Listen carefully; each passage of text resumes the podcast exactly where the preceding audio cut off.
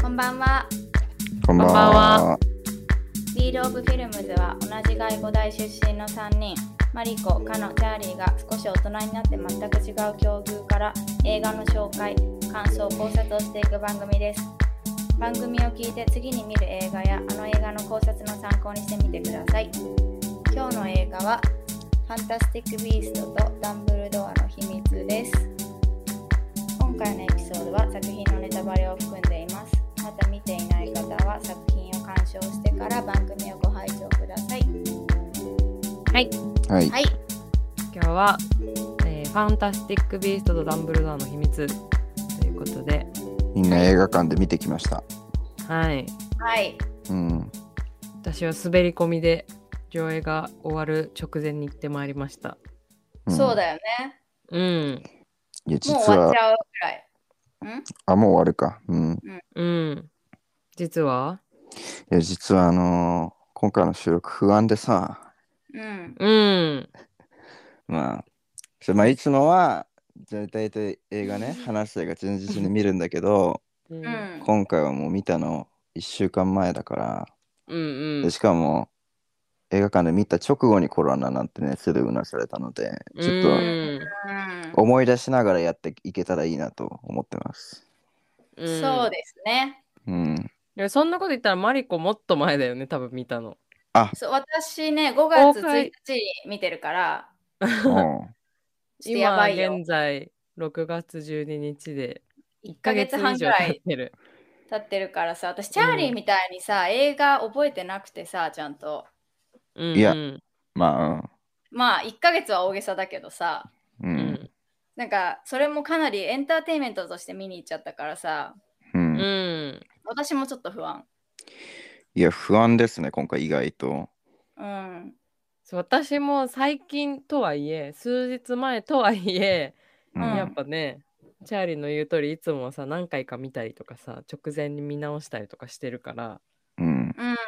そうそう不安だけどでもなんか、まあ、またさ1回しか見てない人たち同士の感想っていうちょっと新しいさ視点で話せたらいいんじゃないかなと思うけどはそうい。だね。思い出しつつ頑張っうて、ん。じゃあ、まあやってみますか。うんはい。まあ、じゃあしゃ作品の紹介しますねはい。はい、うん。タイトルが「ファンタスティック・ビーストとダンブルドアの秘密」現代が「ファンタスティック・ビースト・ザ・シークレッツ・オブ・ダンブルドア」です、制作年が今年20えー2022年ジャンルはファンタジーで作品時間143分なんかこれさそんな長い映画じゃないじゃんうん。 143分って2時間ちょっとだしハリー・ポッターにしてはね。うん。まあ、うんうんうん。いや、なんか私、久々にさ、うん。映画館で見に行って、ちょっとうん。いろんな事情があってね、ポップコーンとか飲み物買えなかったのね。うん。時う間んギリギリになっちゃって。で、手持ち無沙汰で、あの、しかもひ初めて私、ファンタジーを映画館で見に行ったの。へえ。そんなことある。そう。うん。多分ね、多分、記憶のある限り。う。うんん。でそしたら、この143分がなんかとてつもなく長く感じてさ。そうなんだ。。そうう最後すごいきなんか集中力がさ切れちゃってまずいなって思って久々 大に丈夫いマ ジでや普段もっと長い映画とか家でさ見てるんだけど今回し収録大丈夫かね、これね。どういう意味どっちだのっ意味でて、一番好きなマリコは見たの1ヶ月前。俺も1週間前。で、見たてのカノは集中全然できてない。 いやでもめちゃめちゃ頑張った超頑張ってだから見てすぐに私全部感想メモしてああ、偉い偉い。うん。偉いでしょうんそう真面だ目。から真面目でしょううんんだから多分大体なんとなくは多分記憶としては一番大丈夫だと思うん。 OK う。うん。えちなみにさ、そうの、ん。これ3作目じゃん、ファンタスティック・ビーストの。うん。あの、復習したみんな、これ見る前に。うん。明日、マリコもした見る前に。あやっぱするんだ。ちょ俺もしたんだけどさ。うんうん。やっぱ焦っちゃうよね。なんだかんだ。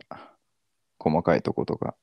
私はそう復習したっていうか、見うん。たことなかったから、あファあ、ンタスそうなのティックね。ビースト1作品も。今じゃあ回さ見に行くってなって全部見た。なるほど。3作とも初見でね、見たわけね。そうじゃ1回ずつ見た全部。あ、なるほど。うんそうそうそう。で、監督がデイビッド・イエーツ、うん不死不死鳥の騎士団、ハリー・ポッターの不死鳥の騎士団から死の秘宝2まで3作品をやった監督ああ、そうなんだ。なんだよね。 4ねじなゃるなほいどか。あ、4三かか。失礼しました。え、わかんない。 ちょっとあの、ハリー・ポッター初心者なんで。不死鳥の騎士団の後、あ、だから全部ね謎のプリンスもあるから4か。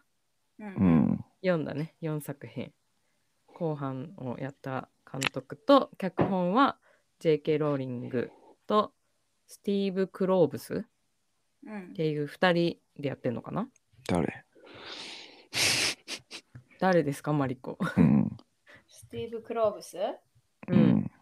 ストスティーブ・クローブスはうんあのハリー・ポッター逆に不死鳥の騎士団以外の脚本の人、あそうなんだあ、そういうことか。うん、なるほどまあはだいから今までもペア組んでやってきてる人だと思なるほどね、う、うん、まあちょっと J.K. ローリングの名が知れすぎてて隠れてまあるね感じかな、うんそうだねうん、で、えっと、キャストが、えっと、ニュート・スキャマンダー役エディ・レッドメインさんうんえうん、ね代表作「リリーのすべて」とか「博士と彼女のセオリー」「レ・ミゼラブル」ファンあとは「ファンタスティック・ビースト」シリーズですねう。うんんで、えーダンブルドアの若い頃の役がジュード・ロはい。ー、はい、ガタカとかホリデーシャーロック・ホームズなどなどですねでグリンデンバルトをやったのがマッツ・ミケルセン。で、えーモンスターズ・インク、声優でってことかな、これは。そうだねうんうん。で、タイタンの戦い、ローグ・ワン、過去スター・ウォーズが代表かなっていう感じですかね。うんで、クイニー役、アリソン・スドルさん。すごい名字だね、スドルって。うん彼女はもともとシンガーソングライターなんだ。うんで、ファンタビしか女優として活動してないのね。なるほど。うーん。で、えージェイコブ役がダン・フォグラーさん。で、カンフーパンダ、ファンボーイズ。で、あとは、えっ、と、他の映画は日本未公開のものだそうです。うん。で、最後、クリーデンス役が、えーエズラ・ミラー。で、ウォールフラワー。ウォールフラワー、ウォールフラワーの人だったのね、彼。うんエズラ・ミラうん。ー。うん。あとは、スーサイド・スクワット、ジャスティス・リーグ。マーベルとかファンタジー系に出てる方だそうです、たくさん。はいはい。はい。で、フィルマークスの評価3.9。で、ロテントマトは、低いね、トマトメーター47%。うんあ、そんな低いんだ。 びっくり、このジャンルで。あ、そう。で、オーディエンススコアは83%。うーん。うわートマトメーター低いですね。意外。低いねうん。で、あらすじは、魔法動物を愛するシャイでおっちょこちょいな魔法使いニュートが、ダンブルドア先生や魔法使いの仲間たち、そしてなんとマグルと寄せ集めのデコボコチームを結成。魔法界と人間界の支配を企む黒い魔法使い、グリンデンバルトに立ち向かう。5つの魔法のトランクに隠されたダンブルドアの秘密の作戦とは一体とはいういの。があらすじですね。はい。はいここからはじゃあ、マリコに引き渡そうかな。 マリコに引き渡すいや、ファン旅といえばマリコでしょまあ好きだけどう。うん。うんえでもそもそも好きだったチャーリーは俺うん。俺はまあ、まあまあかな。うんあ、そうん。まあでもなんかその、まあまあでも、でもやっぱその、ハリー・ポッターシリーズだから、う。うん。うんまあ、その辺に関わらず楽しくは見れたけどね。うん。どどちららにせよって感じ。うん。映画館でハリー・ポッター見たら、まあ、そこそこ面白いでしょ、なんだって。うん。うん。って感じ。なるほどねう。ん。あ、私もね、好きだった。本当うん。お好きなんだ。へーあのーハリー・ポッターよりファンタビシリーズの方が私は好き。マジ全体的にそんな人いるの、いるんじゃないかなとう思う。んいるんじゃないかな。一うん定の。本当うん。チャーリーってハリー・ポッター本読んだ人、映画だけの人いやね、俺確か本に、どこまで読んだか忘れちゃったんだよね。たぶん全で部もは、読みかけてはいるんだ。多分5ぐらいまでは子供の時に読んでうて、ーんで、途中で多分映画が追いついちゃって、そこから読むのあーやめちゃったかな、本は。なるほなるほどど。。うん。カノは映画だけ見たんだよね、ハリー・ポッターも。そう、ハリー・ポッターの本は読んだことない。うん。そう、でなんもかとイメもージと、的に、うん、何、うん。もともとハリー・ポッターは別に、まあご存知だと思うけど、そんなに別にハマんなかった人で、うんうんなんか別に嫌いとかでもないんだけど、うん。なんかその、なんだっけ、一番最初の賢者の石が公開された時に、多分だけど映画館で見てるんじゃないかなぐらいの記憶。なるほどね。でうん別にその時も嫌いとか思ってないし普通に楽しんだんだと思うんだけどうん。何リアルタイムで見ててさ次の映画出るまでに数年かかるじゃん。うん。でうん本読んでないからさもうストーリー忘れててさうん。うんでそれでまた次のやつ見てまああんまりストーリー覚えてないけどまあ映像として多分普通に楽しんでみたいのを3ぐらいまでおそらく続けてうん。なんかストーリー知らないからそこまでなんていうの続けが別に気になる程度でもなくってそのうちに大人になっちゃって見なくなっちゃったんだよね。うん。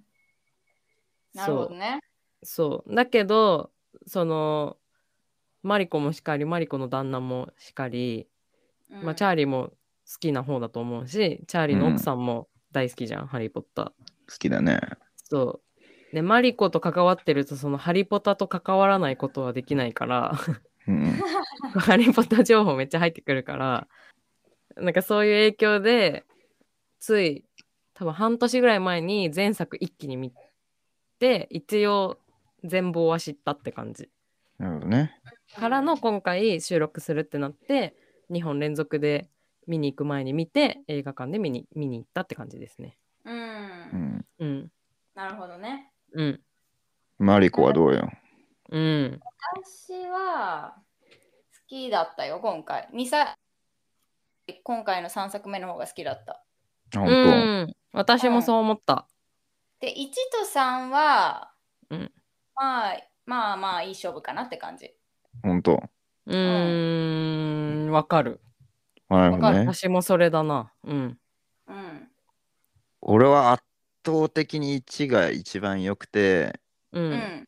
で、その次に2、その次に3って感じ。えー、面白いえーそうなんだ。このそれは3個だったらね。えー、気になるなんでなのか。えなんでって待ちほどなみにのさあれでもないけ二ど。人ともさその前作の2作品もさ映画館で見てるの2人とも。ああ、俺は2は映画館で見たけど、1は見てないかな、多分。テレビで見たかもしれない。うん。マリコは。私はもうダニエルに初日についていかなきゃいけないぐらいだから全部見てる。あ旦那と、うんもう公開したらすぐ全部見に行ってると。そうもう全部前売り券だから。 旦那がもうだって大ファン、マリコどころじゃない大ファンだな、ハリー・ポッターうの。んそうだね。ファンっていうかオタクってぐらいオだよね。タク、オタクうねん。信者だよね。だって腕にタトゥーまで入ってるしね。え、そうだっけあそうだよ。ハリー・ポッターの三角と丸とさ。ああ、ニワトコの通夜のやつね。あ、そうそうそうそう。あれ入ってんだ。あのシンボル腕に入ってるもんね。そうなのよ。へえ。なるほどね。え、ダニエルのさ、ちなみに感想はどうだったのこれ、ダニエ大ルは大オタクの。えーっと2作目ですごくディサポインテッドしてて、あ、そうなんだ。へえわあないわーみたいになって、う。うんん。で3作目であよかったちょっと上がったって言ってた。へえ。みなるほんどな感想が違いますね。うんそうだねえでもえ私は結構みんな2作目で落ちたんじゃないかなって予想してたわ私含めうん。同じマリコとダニエルと私は同じ感想だな俺3よりは2の方がちょっとまだ良かったな。うーんそうとうん、なん3だ。なんえそれかなんで私確かにより2の方が良かった理由について。 うん。なるほど。じゃあここだけ言うと、うんなんだろうね。なんか2はさ、俺結構、なんかビルドアップとして結構、まあ、優秀だったかなと思ったけどね。その話ビのル。ドアップあーその次につなげるわーっていう盛り上がり的にってこまあ1でその、うん1はさ、まあ、まあ、独立した映画みたいな感じう。とうんんじゃ、うんん割と。そうだねうん、で2はその3に向けたビルドアップ的ななんか要素があるかなと思っててう。うんうんん。でその「ハリー・ポッター」シリーズもまあそうだったけど、まあ、最初は結構さ、学園ものみたいな感じでなんかハッピーみたいな感じで始まって、でだんだんこうダークになってってさうん。うんみたいな傾向があるじゃんなんかそれみたいな感じがしたんだよね、なんか1「ファンタスティック・ビースト」もなんか一応結構何ハッピー路線でさやっててさ、ああなるほどねそう2でなんかちょっと今まで仲間だったやつが敵側行っちゃったりとか、うんなんか誰か死んじゃったりとかおちょっとなんかダークになってきてなんかグリンデルバルトのあのなんか悪がちょっと立ってきてこっからどうなのかな、いろいろこう設定盛り込んで次で回収楽しみみたいな感じでうんなるほど俺的には終わったからまあワクワクはしたな俺はうーんどうなるんだろうっていう、うん、そうなんだ。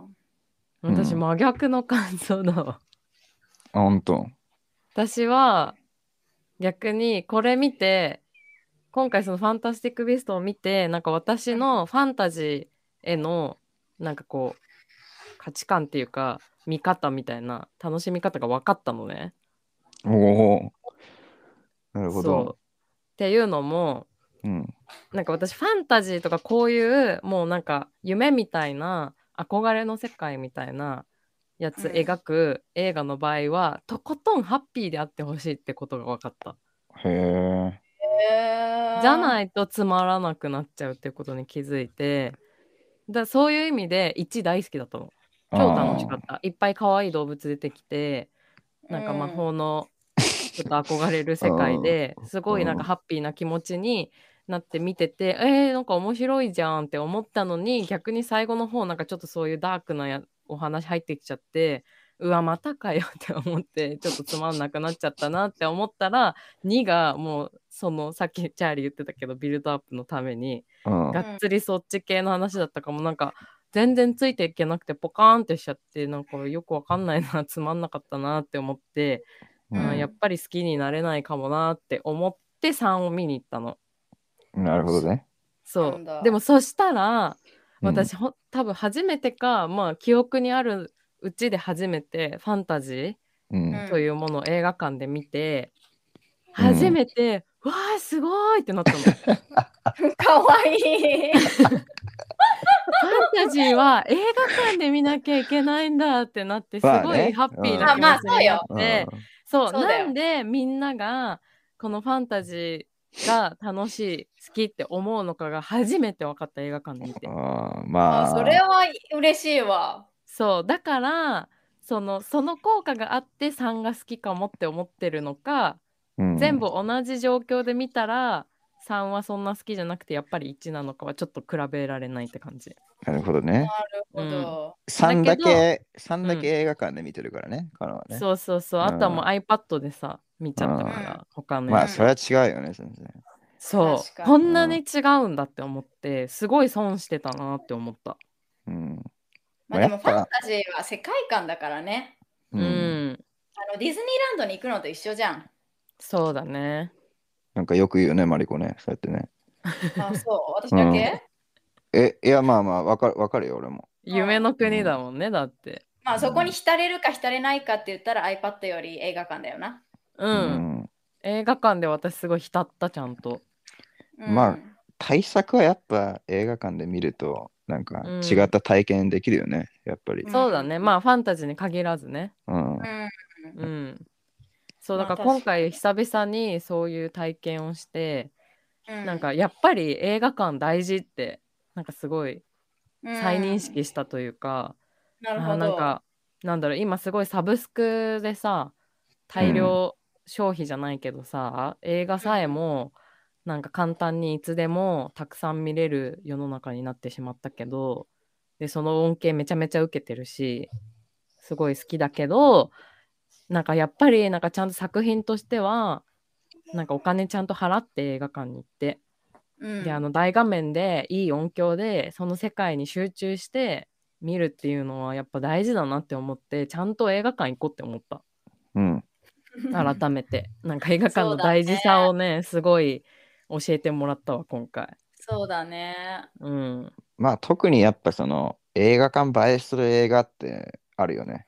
うんなんか、で、ファンそうだねハリー・ポッターシリーズとか、まあ、大作っていうのあるけど、まあ、特にそのい一個だと思うんうんうわ。うんそうだねだから「ハリー・ポッター」シリーズも、まあ、映画館はちょっと厳しいけどさ、うなんかプロジェクターとかでちょっと大画面にしてちょっと環境整えて見れたらもっと楽しめるのかなって思った。うんうんうん、なるほどねうん、だからファンタジーあんまりって私みたいに入り込めなかった人はぜひ一回映画館でうん見てほしいって思った。一度チャレンジっていう感じでねうん、それでも無理だったらもう本当にファンタジー無理なんだろうなと思う。そうだろうねうん。もう本なるほど当好きじゃないんだろうなっていう。あうん逆パターンで私ホラーはさ映画館で見れないからさ怖すぎちゃってね。そう iPad とテレビでは見れるんだよ、なるほど。うん、だから言ってることはわかるよ、うん、なるほど。あちなみに超余談だけど、ううんんなんか VR あるじゃん今。おう VR であのすっぱだかの状態で VR してホラー映画見るとめちゃめちゃ怖い らしい。マジで怖いらしいよ。すっぱだか。そうあ裸なが。る大事らしい。ほどねなんか確かにさホラー映画見るときとかでちょっとクッションとかさえーなんあかー抱いたりしてさちょっとこうなんかふってできる隠れられるみたいなさうん感じあるじゃん。あとなんか例えばお化け屋敷とかさ肝試しするときもちょっと誰かの手掴んでたいとかさうん。そういうのあるけど裸だともうさ何もないじゃん。なるほ確どかに、ね。そうだからその状態で VR でホラー見たらマジでちびる って聞いた裸でちびるの辛いちょっとやってみたい大惨大惨事じゃん、そんな。頭にゴーゴーグルつけて全裸のやつが。そうそうそうだから絶対誰にも見られない環境でやんなきゃいけないけど、 本当だよねや。ばいうん、ちょっとやってみたいよねちょっとやってみたいですね、それは。全ね然ややっっててみみたたいいよねけ ちょっといつか VR 持ってる人に出会ったら頼も うか私ど VR 持ってる人いたらさ借りてかの2人でちょっと密室でトライしよう全よ裸で。あ二人で裸でちょっとやるそうかそうあそれや怖りいたい怖い。ちょっとやろうそれ気になるよめねちゃくち誰ゃか怖いじゃん。そ VR2 れ台2台貸してくださいで、二人ともちびるんでしょそんな誰も貸さねえだろ、そしたら。汚大い丈夫上上にまではスプラッシュさせないかうんいやでも何で言ってんものマジカノとならできるなカノとならちびってもいいならいや私もマリコとだったらちびるもギリ大丈夫だな何言ってんの、マジで。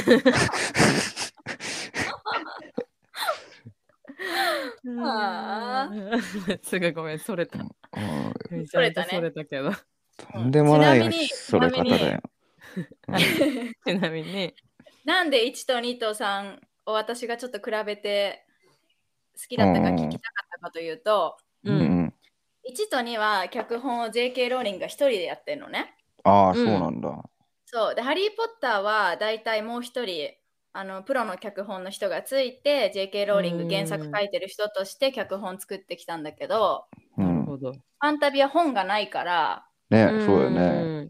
そう JK ローリングが脚本を1人で書いたほぼなるほど初めて作品って感じでうんうん1と2を作ってうん。で世の中的には2がバッシングを受けてあ、そうなんだ。ううんーん。そう1は大ヒットしてうん。収収入だけじゃなくて、その評価としてもね見終わった後の。はいはいはい。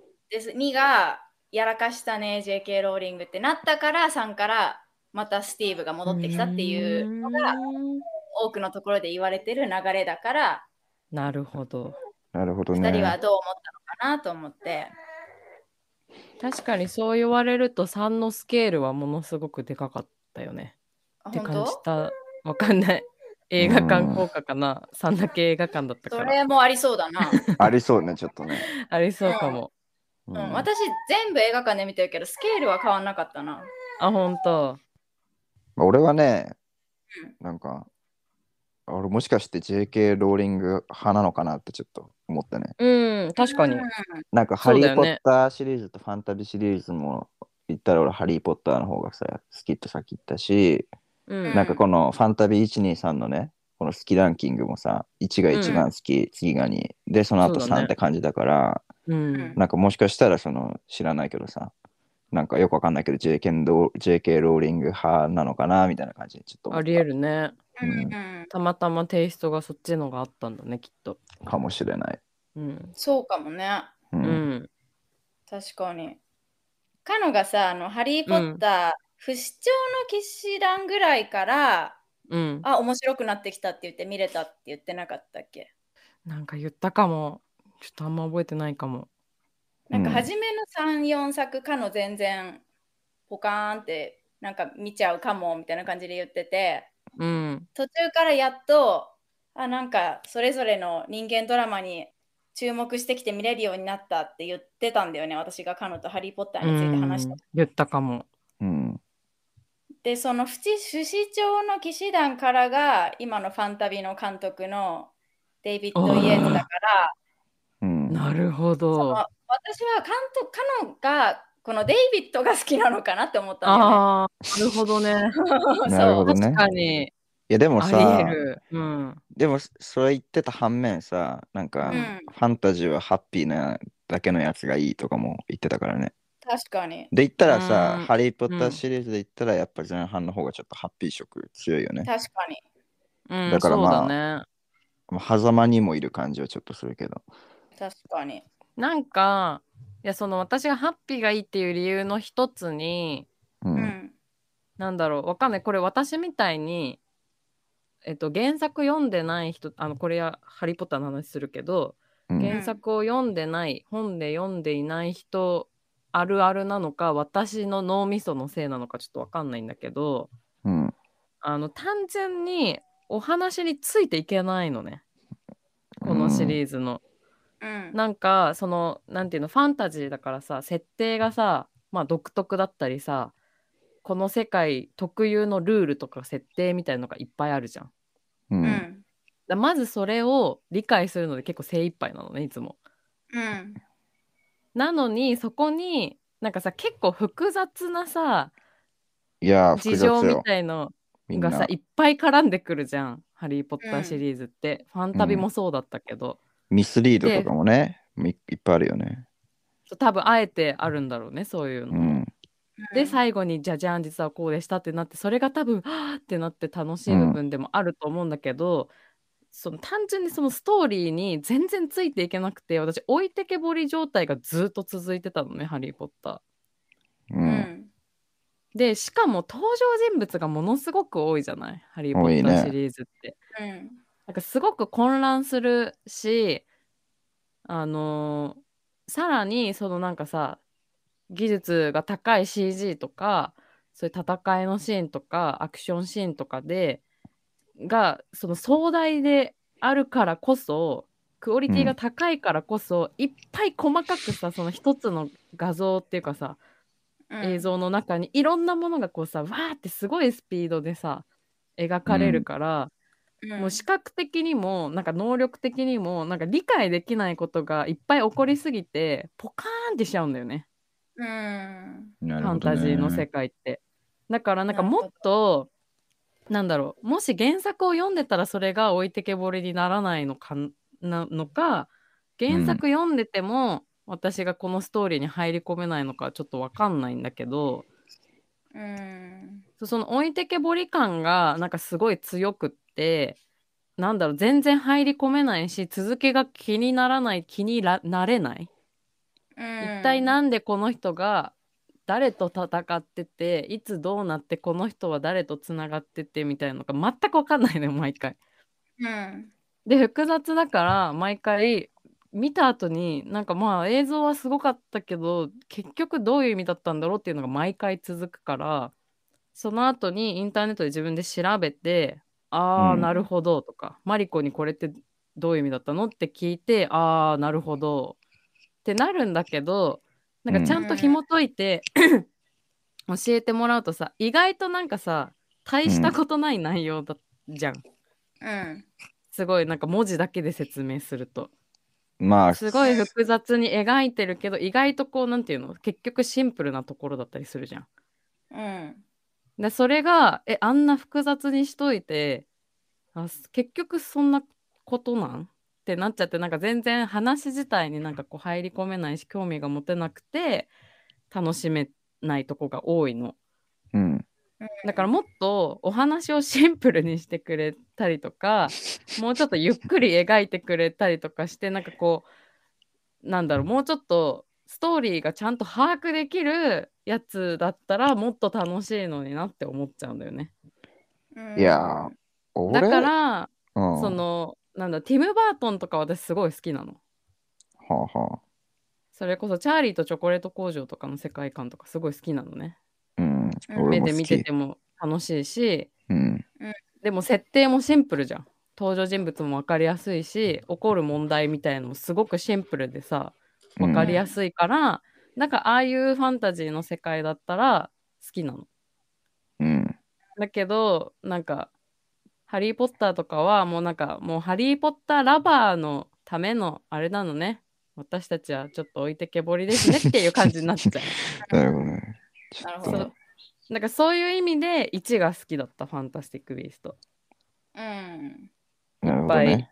そうハッピーな場面が多くて最初は全然置いけ置いてけぼりにならなかったし普通に頭をそんな凝らすこともなく楽しく見てたのに最後なんかよくわかんないことされたからなんだよってなったって感じなるほどね。これがなければもっと好きだったのにみたいななるほど。そうん。うなんで「ハリポタ」シリーズはみんないつもなんか誰かと戦ってなきゃいけないのって思っちゃったなるほど。うんまあね、でも俺はね、別に俺、ハリー・ポッターシリーズがそんな特別話が何回複雑かっていうと、そうでもないと思うけどね。まあ、登場人物が多い映画にそもそも、なんか慣れてないのかなって感じがするかな。話をうん多聞い分てると。そう確うかに。ん。そだうそう、多分そう。なんか多分、なんかそのハリー・ポッターのストーリーが複雑かどうかは、本当私が原作も読んでないし、うん。私だけの意見だからわかんないけど、私からすると複雑っていうのが一つと、うん。うん。でその私の脳みそが単純に処理できない系の映画って感じの印象だった。なるほどね。そういや。まあね、まあ、俺的にその映画ってさジャンルごとに見慣れてないとなんかすってこない入ってこないのって結構なんかあるかなと思ってさう。うんん。まあその「ハリー・ポッター」とかねその大作ファンタジーってなるとやっぱ登場人物がどうしても増えるわけよ、まあ、スター・ウォーズもそうだしさうん。あのロード・オブ・ザ・リングだってねうんいっぱい出てくるでしょいろんな種族が、でそうそういうのななんんかさそもそも見慣れてないとまあ確かに誰が誰か分かんなくなってで誰が誰か分かんなくなったらもう話なんて分かんないよね、うん。っていうのそだねがまあ起こりうるのかなとは思った。あのみんな結構さ、あれ、一回見てさ、うんそのいろんなあの闇の組織側の話とか関係性とかって理解してるのマリコもチャーリーも。俺はもうしてるよ、あそうなんだ。うん。しかもなんか別に苦労もしないね。あそうなんだ。うんマリコも私は、あの、でも本が好きすぎて、本読んでか。そうだよねら全部映画見てるから、ちょっと映画はむしろ文句があったぐらいだし、うん、うん逆にね。そうえなんか大切なシーン飛ばしすぎだろうぐらいの感じのね。えでもファンタビはさ原作ないじゃん。ファンタビ1回で普通に理解してた。あファンタビはすごい簡単だった。うんうん、簡単なんだ。うん。どちらかというそうだと、ねカノ見てないと思うけど、うん。ゲームオブスローンズとかの方が結構す苦労してみたかなって感じ。あーちょっと見たけど、ゲームオブスローンズもだからわけわかんなくなって、もうすぐ見るのやめちゃった。本当にわかんなかったから。あれもかなり人数多いから、そうんもしかしたら確かにチャーリーのは当たってるかもね。カノが登場人物が多いのに。そううんまあなんかね、慣れだと思うよ。これ何事も。 ねそんな感じがする。だからうんうさ、ん私普段さ、スローバーンな映画が大好きなんだと思うって気づいたんだよね。なるほどね。追いつかないのんね。確かにそう、単純シにンプルにそう好きか嫌いかっていうよりうも、ん。あれぐらいどっしりゆっくりうん感情とかストーリーを描いててくれないと多分私ついていけないから、そういうのばっかり多分見てるんだと思う。なるほど。好みももち登ろんあ場る。人物少なくて、そう。その一どう人の人しりうんの感情とかをすごいフォーカスしてくれるじゃん。数人の。う。うんん。でもなんかこういうファンタビも「ハリー・ポタ」もそうだしあとこの間さなんだっけロックストックうトん。ゥースモーキング・バレルズうん。も見たんだけどマジでわけわかんなくてああ、確かにもうぐっね。ちゃぐちゃで本当にわかんなくてうん。なんかなんか疲れちゃうんだよね。ファンタビとかも2位見た時本当に疲れてなんかもう理解できないから何回も何回も同じところを1回何秒か戻ってうーんって見てみたいなのをやりすぎて疲れちゃって全然楽しめなかったの。そうなんだ。そうだから3はもう1回しか見れないから絶対ついていかなきゃって思ってめちゃめちゃグーって集中したから143なるほ分ど超長く感じて。なるほど。んもうね、。最後さ40分あと40分あるところでちょっと申し訳ないけど一回時計ちらって見たのスマホでうん。うん。であとまあ15分ぐらいかなって思って見たら40分あったから私マジできつくてなるほ普ど通ね。に楽しんでたのにあと40分私見れるかなみたいな感じでヘッドヘッドになって帰ったなるほど。そうなんだ。そそうなんだ。私、この3個目見終わったとき、う。う、うんん、やばい、一瞬で終わったって感じだ った。えー、そうなんだうん。 2作目も一瞬で終わっちゃって、うんあこの先がさらに気になるのになんでまたあと2年待たなきゃいけないのみたいなうんうん。感じよ。まあそうだよねうん。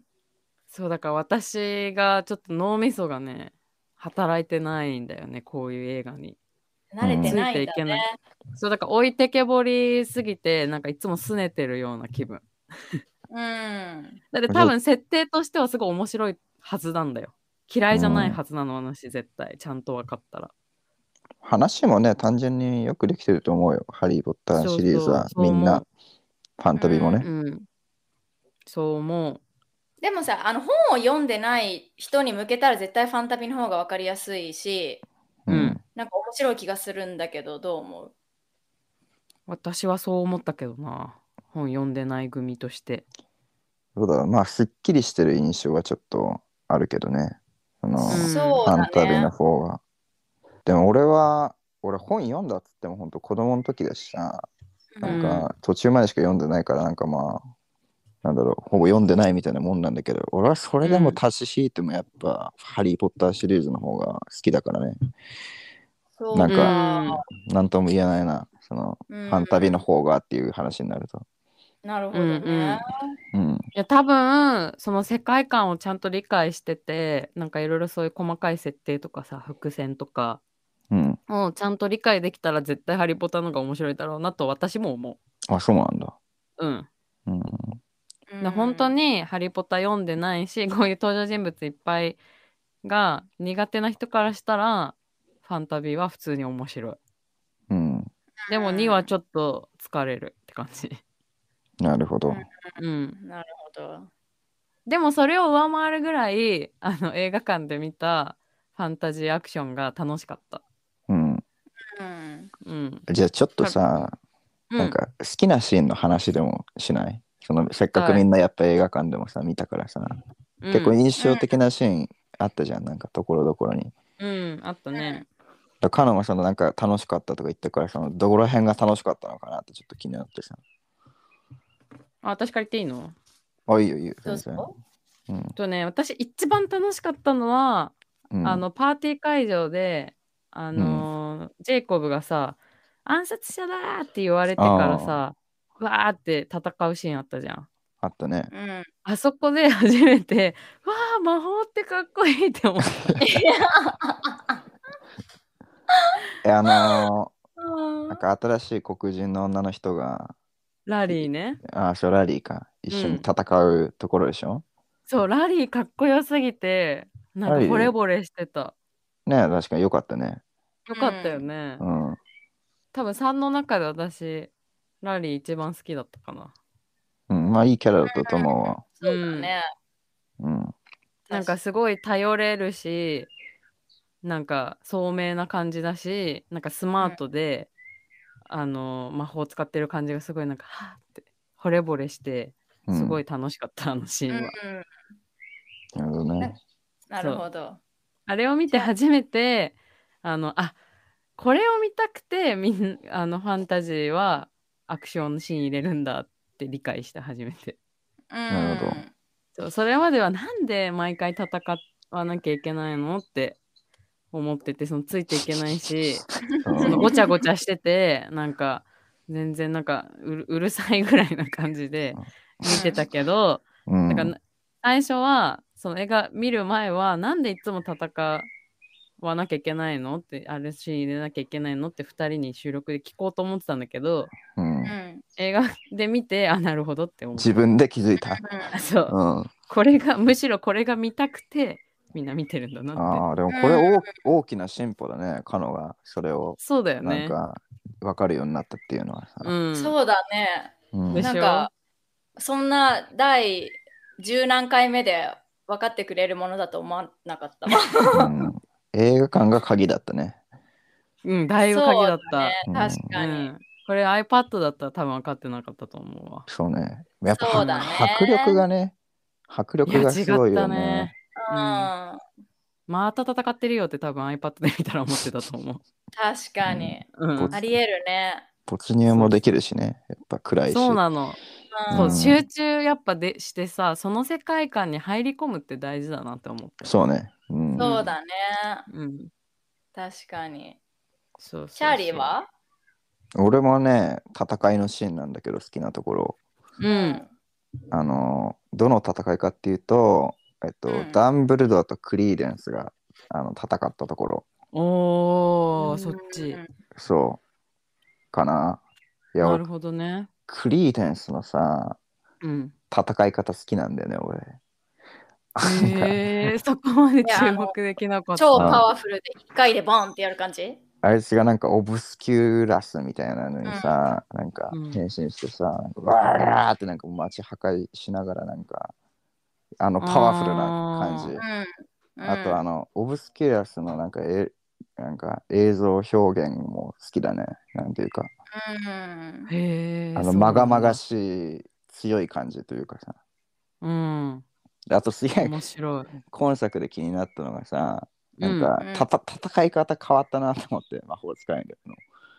全員そうそうそう。なんかうんうんすげえさ、なんかうんワープ、ワープするようになったじゃん。なんかワープを。あああ、ワープ会多駆使かっしてたたね。ねそ駆う使そしうてそたう。わなんかあれ、ハリー・ポッターシリーズとかだとそんなになかったと思うんだけど、なんかあのワープで避けて後ろに回ってみたいな、ちょっとスタイリッシュさがさ、増しててさ、うんその魔法スタイリッシュだった使いとしての戦いに。うん。まあ単純にねその、まあ、かっこ映画館で見たらそのクリーデンスの戦い方とか、そのワープのスタイリッシュさとか見てわかっこいいなと思ったかな、うーんでもなんかちょっとさなんかあれみたいになってたよねあのジャンパーって映画知らないわかんない。あのヘイデン・クリステンセンってあのスター・ウォーズのアナキンが出てるなんかワープできる能力者たちがいる世界のう ーん。はいワープが軸の映画なんてあんの。そうえーだから、面そ白いれね。そこでもなんかそのワープ能力者同士があんな感じでうん本当戦ってんだよ、なんかワープして後ろ回ってボーン殴 ってろうと思ったらまたワープして避けられてみたいななんか 成立すんのそれそういやまあまあまあまあ面白いうかうんった、ん、うんでそれもスタイリッシュにちょっとそれを彷彿とさせる感じがした、うんなるほどね。なるほどね。うんでもそれを言ったら、うんうんそのこのさ映画さ「ハリー・ポッター」より全然前の時代設定のはずじゃん。ううんーん。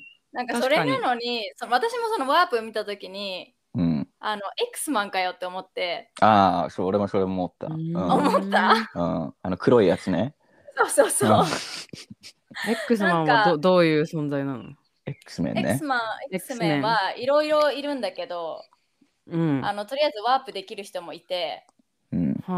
ワープを駆使して戦ってる人もいるんだけどはあ。うんなんかすごい時代設定昔なくせにこんなスタイリッシュに戦うのかよとは思った。まあそうねちょっと設定って意味ではなんか今までやってなかったことをいやなんかいきなり昔なのになんかやってたからね、なるほどね。確かにね。うん時代が逆だもんね。そうそうそうそうそう。まあ好きだったけどね、うんその映像美としては。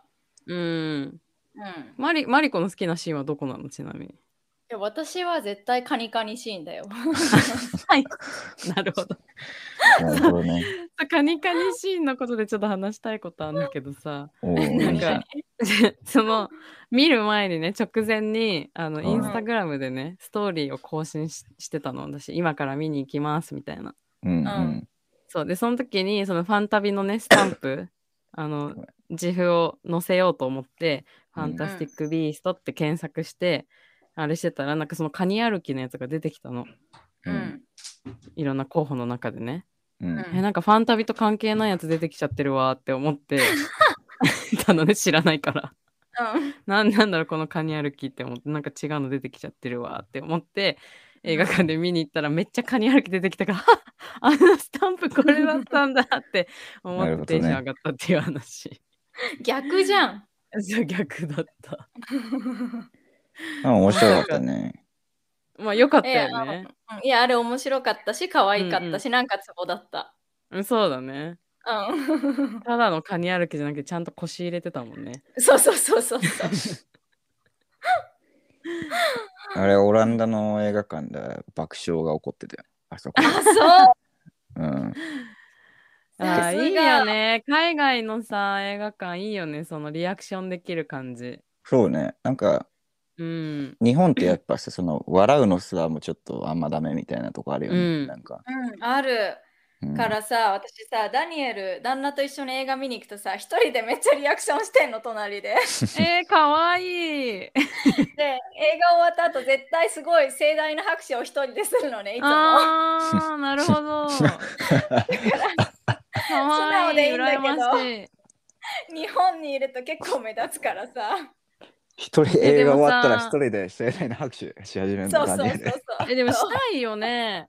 したくないいや まあ別に俺はし私さ俺はしなくてもいいけど 嘘え、たまにだって本当にさ、本当に感極まってよかったって思う時とかないの。はあみたいな、パチパチパチみたいなさしたい時ない映画いや見に行ってあるけどうん、映画館は理性が上に来ているというか。うん、そうなんだ。うん、ううん、俺し私、うん、そうだね俺も結構別に静かにできるなまあくすって笑うぐらいはたまにあるけど、うん。うん、いやなんかさ「新エヴァンゲリオン」劇場版を見に行った時にさもう私感動しすぎて本当に素晴らしいと思ったからもう拍手したくてたまらなくて めちゃめちゃ迷ったの。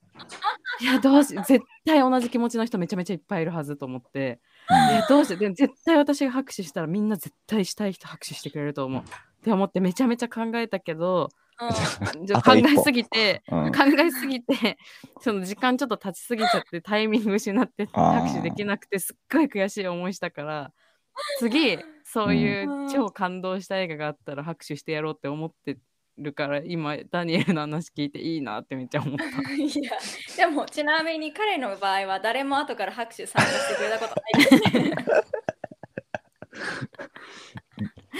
えー、うん本当はしいないるんだと思うけどな、したいと思ってる人でもあのすごい時なんかあの、うんなんていうんだっけ口笛みたいなやつもまでやってやあったーやっああ、ピーってやつ。そうそうそうえー、素晴らしいね。本当気にしてないんだろうね、うん、気にしてないね。するのが普通なんだろうな、むしろうね。ん、うんむしろこんな素晴らしいのになんか黙って出てくなんてって感じなんだろうね。まあ確かに、うんまあ彼なりの経緯ということで止めてないんだけどさうんうんうんまあでも、日本だとね、マナー違反まであるからね、それやると。そうなんだよ。それめっちゃもうんひだって人によってはそれ嫌な人も結構いるじゃん、多分。日本だっうたら。ねそうなんだよね。だからそのそうだね嫌な人に嫌な思いさせてまでやるかってちょっと俺は思っちゃうな。そうだね、うん。確かになるほどね。でもさ、みんなさ、お金払ってその作品が見たくて来てるわけじゃん、大抵は。っううん。んて思ったらちょっと良くないって思っちゃうけどな。あれは終わった後ぐらいなら別にいあいのかエンなとド思う。ロールならいいと思うよ私、うん作品中はうるさいと思うけどあ、そう作品中はね、確かにね。それは人によると思うわ。作エン品ドロー中ルも。、パチパチパチパチってみんなでこう一体となってやってみたい。それは別に嫌な人いないと思うけどな。あ、だよね。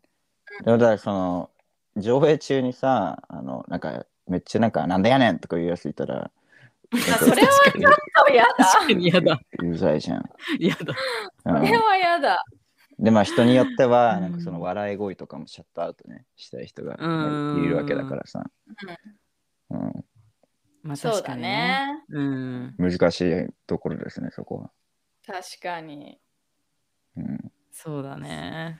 そうだねでもちょっと一回ちょっと自由な感激してみたいけどね。一度。うんだからまああるよねなんか応援上映みたいなの日本でもあさあ、あるね。うんなんうんか、うんうボん。ヘミアン・ラプソディの時とかになんか流行んなかった一緒に歌えるみたいなそうなんだ。へえ、面白確かい。へえ。そうなんだ。俺は言ってませんけ ど一緒に歌えるうんなるほど。結構なんかぶっ飛んでレベル上がったね。一緒に歌えるわ。ね確かに。笑あとさ笑っていいとかじゃないんだ。あの試写会行くとさ、結構みんなスタンディングオペレーションって感じだよね。あー、確かに。オベオベーションね。うんそう 思った。うん オペレーション。私今なんて言ったスタンディングオペレーション。うんうんオベーション。オ作ベーション。戦みたいになったけど、なん か。なんか、本当だ。かっこいいけどね。うんスタンディングオペレーショ確ンかあー試写会とか行くとでもそうなるんだ。俺行ったことないんだよね、試写私会。もなあ行ってみたい。に。結構なってたよ。へあーそうなんだ。まあでも総括してやっぱ映画館はいいよね。いやそうだね。いいよ。うん、うんやっぱ好きな作品にはさ少なくともやっぱお金払っていかなきゃなって思い思いましたとっても。うんそうだね。うん。なんかどうしてもさまあ DVD で新作出るしとかまあネットフリックスに上がったら見ようかなとか思っちゃうけどう。うんうんん。うんちゃんなんか今ちょっと危機みたいなところもあるじゃん映画館危機みたいな、うん存続の、うん。うんちょっとねちょっとでも貢献して映画館を守らなきゃって気持ちになっちゃいました今回、うん。そうっすね。そうだねね。確かに。じゃはいあ、、ん うんこのファン旅の中で誰が一番好きと私さっきちょっと言ったけどラリー好きだったねあそうなんだおー一番好きなんだ。うんへなえる。なん本で当にあの戦いのシーンかっこよかったへえ。魔法の使い方もなんかかっこよかったスマートでうんそれは123全部通してラリーが一番そうねあ。全部通しての話ああ、俺もそうだと思ってた。うん。あごめあんそうなんだ勝手に勝手にそう思い込んでたこの3の話だと思ったああーえー、それ難しくないあ難しいかなんかそれぞれだって役割全然違ったしないうつんまあ確かに今回テ逆ィにナとか出てきてないしねみ逆にみんなの聞いてから考えるわうん。チャーリーは俺はクリーデンスかな。ああフォイは うーんうん。なるほどねチャーリーだなチャーリーっぽいねねよくわかりませんけ ど、それは。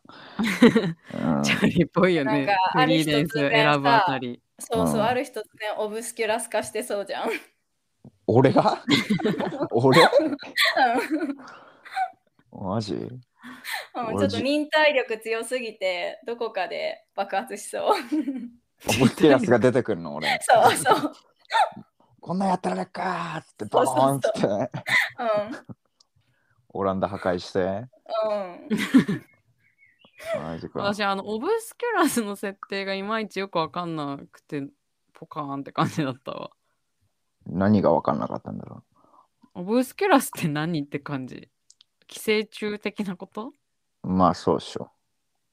うん、あれが何なでうんのって感じだったなんかっていうかなんか魔法を持って生まれたこの魔法使いの中でうんそれが虐待だったりいろんなダークな経験でアンガーとかが積もりに積もりすぎて怒っちゃうやつだと思い込んでたんだけどああそういうこと負の感情が生み出す内なるモンスターみたいなことあれだかそんらな人設定間あったっけだからそういう捉え方をしていたんだけど寄生虫なのあれいやなんかなん俺かは寄生虫みたいなこと言ってなかった、うん、まあみたいなもんだよみたいな言ってるやつがいた気がしたけど、うん、そうなんだでもなんかどうやって生まれるかとかって話まではしてなかったと思う思うけどな。まあなんかそういうやつがいて、先天性なのか後天性なのかも俺ちょっとよく分かってないけど、うんまあなんか子供に寄生して、で寄生されたあ子供はに、なんだ、うん、そう、だって長生きできないって言ってたじゃん。あの出てきたあれに寄生されたら。だできないからクリーデンスは本当だったらもううん死んでるはずの年なんだよね。でなんも違かう、うん大人子供にしか最初に発生しないっていう設定ってことえまあだからそうこ子供にしか寄生しないし、寄生されたら、うん寄生された子供長は生きできないから、普通は10歳までしか生きられないみたいなのがな、なんかうん、大作で言われてたよね。だから最初はさ、あのクリーデンスのと一緒にいた女の子がオブスキュラスなのかなみたいな風に思わせといて、うん、うん実でねは俺でしたって、そう年齢的に対象外と思わせたクリーデンスが実はオブスキュラスでしたとかみたいな話だったじゃん、一作う目。んうん俺その辺のミスリードとかまあ好きだったんだけど。うん、あーそうそういうミスリードが全然意味わかんなくさせられたわ もうそこあでーそれで分かんなくなっちゃった。あそうあそこで全然わかんなかったそれでなんかクリーデンスのそのオブスキュラスがなんちゃらっていうのを理解しようと思って一生懸命一生懸命ついていってると思ったら、なんだっけコリンファうんコリン・ファレルが、はジョニー・デップでしたってなって、え何がどうなってんのってなってわけわかんなくなっちゃった。あ、なるほどねああそうなんだ、うんで、よくわかんないまま2見て、で、2でもっとよくわかんなくなって、なんでクイニーとか向こうに加わったのかとかも全然よくわかんないで見た。。なるほどね。結構大変だったじゃん。じゃ全あ然分かってねえじゃん。。だから本当にわかんないのようん。だから、なんか多分本当の楽しさみたいなのがあんまよくわかそんれない。は分かるわけないじゃん。なるほど。ど。そうんうちなみにオブスキュラスは魔法族の子供たちの抑圧された力である。闇うん闇の力と言われ、子供たちが精神的あるいは身体的虐待によってうん能力を抑圧されると発生してしまうんだって。へえでこじのゃあエネエネルギーは暴力や苦痛に満ちた怒りなどから出現し体内から放出されるとオブスキュラスになるなるほど。じゃあ、後天性なんだね。だね、うん。うんなるほど。見逃してたかもしれないわ、その設定。 みんなさ、なんかその辺分かってなくって、よくなんかさ、飲み込んで楽しめてるよね。 でも、そこは別にそんな重要じゃなくない。まあ、ああいうやつがいて子供に寄生してってところでしょ。うん、なんか、いや、重要、どれが重要で重要じゃないか分かんないんだよ、それさえも。ああ、なるほど。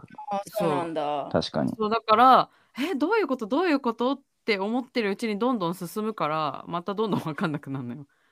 なるほど嘘。いやうん慣れだなじゃあ、慣れだねね。、慣れっぽいね。うんまあ、ジャンルごとにそういうのあると思うからね。なんかさ、うん例えば、戦争映画とかも見慣れてない人ってさ、みんな同じ服着てくる誰が誰か分からなくなったりするらしいじゃん。なんか、うんそれ私うん。俺よくよく聞くけど、そういう人。でもそなれる、ほど。見慣れてるかどうかだと思いますよ。結局はうん確かにそうだねうん。そうだから解説者が隣にいたらいいなっていつも思う、ハリー・ポッターとか見てる時に思ってたけど、なるそほど。の場その場でリアルタイムでこれ何って聞いて、なんか、マリコの旦那とかに説明してもらえてたら、もうちょっと面白いのかなとか も思う。全然集中できないじゃん、そしたら。 そうね。いや、でも、話わかんない方が集中できないからさ、まあ、確かに。なるほど。そう、だから本当に、スト、何、映像だけを楽しむって感じになっちゃう。そうそうそうそう。なるほどね。でちょっと話はそれましたけど、うんうん。マリコの好きなキャラは誰なのうん。ジェイコブ私はずっとジェイコブが好き。もう1かあら。ーだと思 った。うんなんかパターン見えてきたよね。なんか あ、 そうそな。うんなんか最近さ、うんよくチャーリーにたもそう、チャーリーにも読まれ始めてんだね、私。いやまあこれからどんどん紐解かれていくだろうね、さらに。うんいやでもジェイコブいいキャラだったと思う。俺も好きだよ。うんえ。ジェイコブ、ジェイコブかわいいじゃん。うん。いいキャ可ラ。愛かった。置かれてる立場も面白い。あ、そうそううそう。うん。杖ゲットしちゃったし。あの杖さ、何、うん結局なんだったのあれ使ったあれ。使ったっていうか、まあ、本物なんだけど、つわ杖って中にさ、コアが入ってるじゃん。うんうん。あのーうんなんか言ってたね。なんかセンタウルスの毛みたいなやつもあるし、ユニコーンのへ血みたいな、それ杖それぞれにへなーってるじゃん、コアうんー。が。へーそのコアだけをダンブルドアが抜いた、うん。なんか遠いウォンドなんだって、あれ。なんか映画でも言ってたよね。なんか、なんか眠ってるみたいなさ、ことをうんなんか説明してた。もらった時にね。うん。なんかあの杖さ、マリコんちになかった。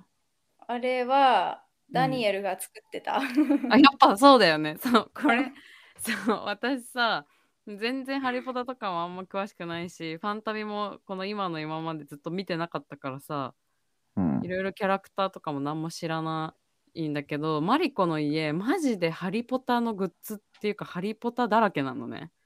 うん。でも知らないしなんかハリポタのものってすごいなんかこうおしゃれだからまあなんね。ていうのなんかアニメのさなんかフィギュアとかが置いてあるみたいな感じでさあこれうんあの漫画の何のキャラクターだみたいな感じで分かるんじゃなくてさすごいインテリアにすごい自然に馴染んでるわけよああ、なるほどね。うん。そうだからこれがハリポタの何かだってことを私全く知らないでさうん。いつもマリコん家に行ってたんだけど映画ファンタビ見てたら さ うんあのニフラーとかもさいるのよなんかマリコん家にいたのああ、いるんだ、あれ。いそうだるからの、あ普れ、通マリコはンチに。そうあとピケットさんもいるの、えピケット、ピケあットあのの、鍵開けるあいつか。うんうん。そう。さあれの種類の名前ちょっと忘れちゃったけど、いるんだからだ。なんか普通はマリコン家に行ったら、ハリポタとかファンタビ好きな人多分テンション上がると思うんだけど、うん。ああ、ファンタビのあれだとか、ハリポタのあれだってなるのが多分普通なんだけど、私は今回ファンタビを見て、マリコン家にあるあの変なハリネズミみたいなやつだ とか、あマリコン家の植木鉢にいた、なんか緑色のやつ出てきたとかなるほどね。そうで、マリコが飼ってた猫の名前もニュートっていういううのよん。で、そうねあニュートって人間なんだとか、あ、それは知らなかったね。そう逆バージョンが起きてめっちゃ楽しかった私は。逆すぎてウケる。 そうそうそう。もう逆だねオリオリジン完全がにマリコンチ だったから。光栄だわそう考えたら。待ってああれもこれもマリコンチにあるじゃんみ たいな。ジェイコブの杖もなんか見たことあるぞこの杖みたいな。よくわかったね、それね。なんすいやねなんかねぐねぐねのまっすぐじゃない杖あったなと思って。うんウケる。そう私たちあのダニエルが作ったオリジナル杖でウィザーディングジェンガって言ってあれでジェンガするからさ何やってんの指じゃなくて杖使って指じゃなくて杖でつついて落とす杖の使。ってあ、ジそういャうンケンジこャンジェンガとするのそうそれウィザーディ恥ングジずェンガかっしいて。何それ楽しそうだな、それ。楽しいよねうん。な自分で好きな杖選ぶとこから始まるんだよんか強い杖とかありそうだしね、それ。ジェン今ガまにで置いて何も知らないでまあこれかなって選んだけだけどこれからはあダンブルドアの杖にしようとかできるなって思ったうん新しい楽しみ方が。そうそうそううんああ、面白い。まあでもそれを2人のやつを聞いて、まあ、誰かって言われたらまあ私もジェイコブかニュートが好きかな。うん。うんおお意外あ、そうなんかいつも変な人選ぶからさ変な 人選ぶだからなんていうのもう脇役とかすごい見てるイメージあるからさセリフとかも含めてねうんうんあーこんなど真ん中の方行くんだうん。なんか、私、あの、俳優さんの名前なんだっけ、エディ・ニュートンの人。レッドメインン。レッドメイン、好きなの。ううんんで、なんか、今まで、あの、リリーのすべてとか、うん博士と彼女のセオリーとかいろいろ見たけど、うんなんうか、んこのニュート・スキャマンダー役が一番なんか、ハマってたように私は見えて、ううんんなんか、あの、ち確ょっかとにおどおどした感じとか、うんなんだろうあのニュートンのちょっとおっちょこちょいでちょっとシャイでみたいなキャラクター設定がなんかすごい彼に合ってるように私は見えてすごい好きだったあのキャラクターが。うん確かにそれに関してはいろいろ映画見てきたけど彼のう、うんんよく同意ちょっとコミュ障な感じあのそうそうそうそうそうあの演技すごい上手だったしはみ出し物感が上手だよねあそうそうそうそうであうのんなんか動物愛護な感じもうなんかすごいほっこりするしうんなんかあのルックスにすごく合ってて衣装も含めそううねん合ってそうたなんかもっとその動物とニュートのあの関わりが本当はもっと見たかった私はねそうだねまあ3はかばんなかったからね確かに少なかったですそうだねうん確かに最初だけだったね確かにそうだねうんで一個だけすごい気になったのがさうん私えあの日本の映画館で見たからさうんあの字幕は日本語でセリフは全部英語じゃん、ううんでさ英語だとさあれスペルもなんか CH でさなんかチチリンみたいな感じで言ってるじゃん、あああキリンねうんそれがさ、日本語のさ翻訳だとキリンになっててさ、うんキリンからのキリンかそうだねそうなんかえキリンってこれ勘違いする人はいないみたいな いや多分あれキリンだよやっぱキリンなのあれ、うんスペルどがどういねうこと9だったねだからなんか俺もあなんなんかあ変な発音の仕方するなと思ったけどなるほどなる地ほ球などそうそうそう急何急いや愛き急お急友愛とか覚えてないけど、あ覚えてないうん、か QILIN とかじゃん確かえーなるほど本当だ QILIN そのままだ、合ってたうん、でプロナンシエーションがチリンって書いてある CH へーそなるほど。だからカタカナキにしたのかなういやてかだからモデルはだあの中国のキリンあキリンだと思うよ、なるほどね、うんうんうん、だからそのままにしたのかなだるからなほんかどね。わかんないけどなんか俺はそのうん中,、中国ではそういう発音なのかなとか思ってたけど、あーありえるね。うなんる、ほどありえるね。とっても。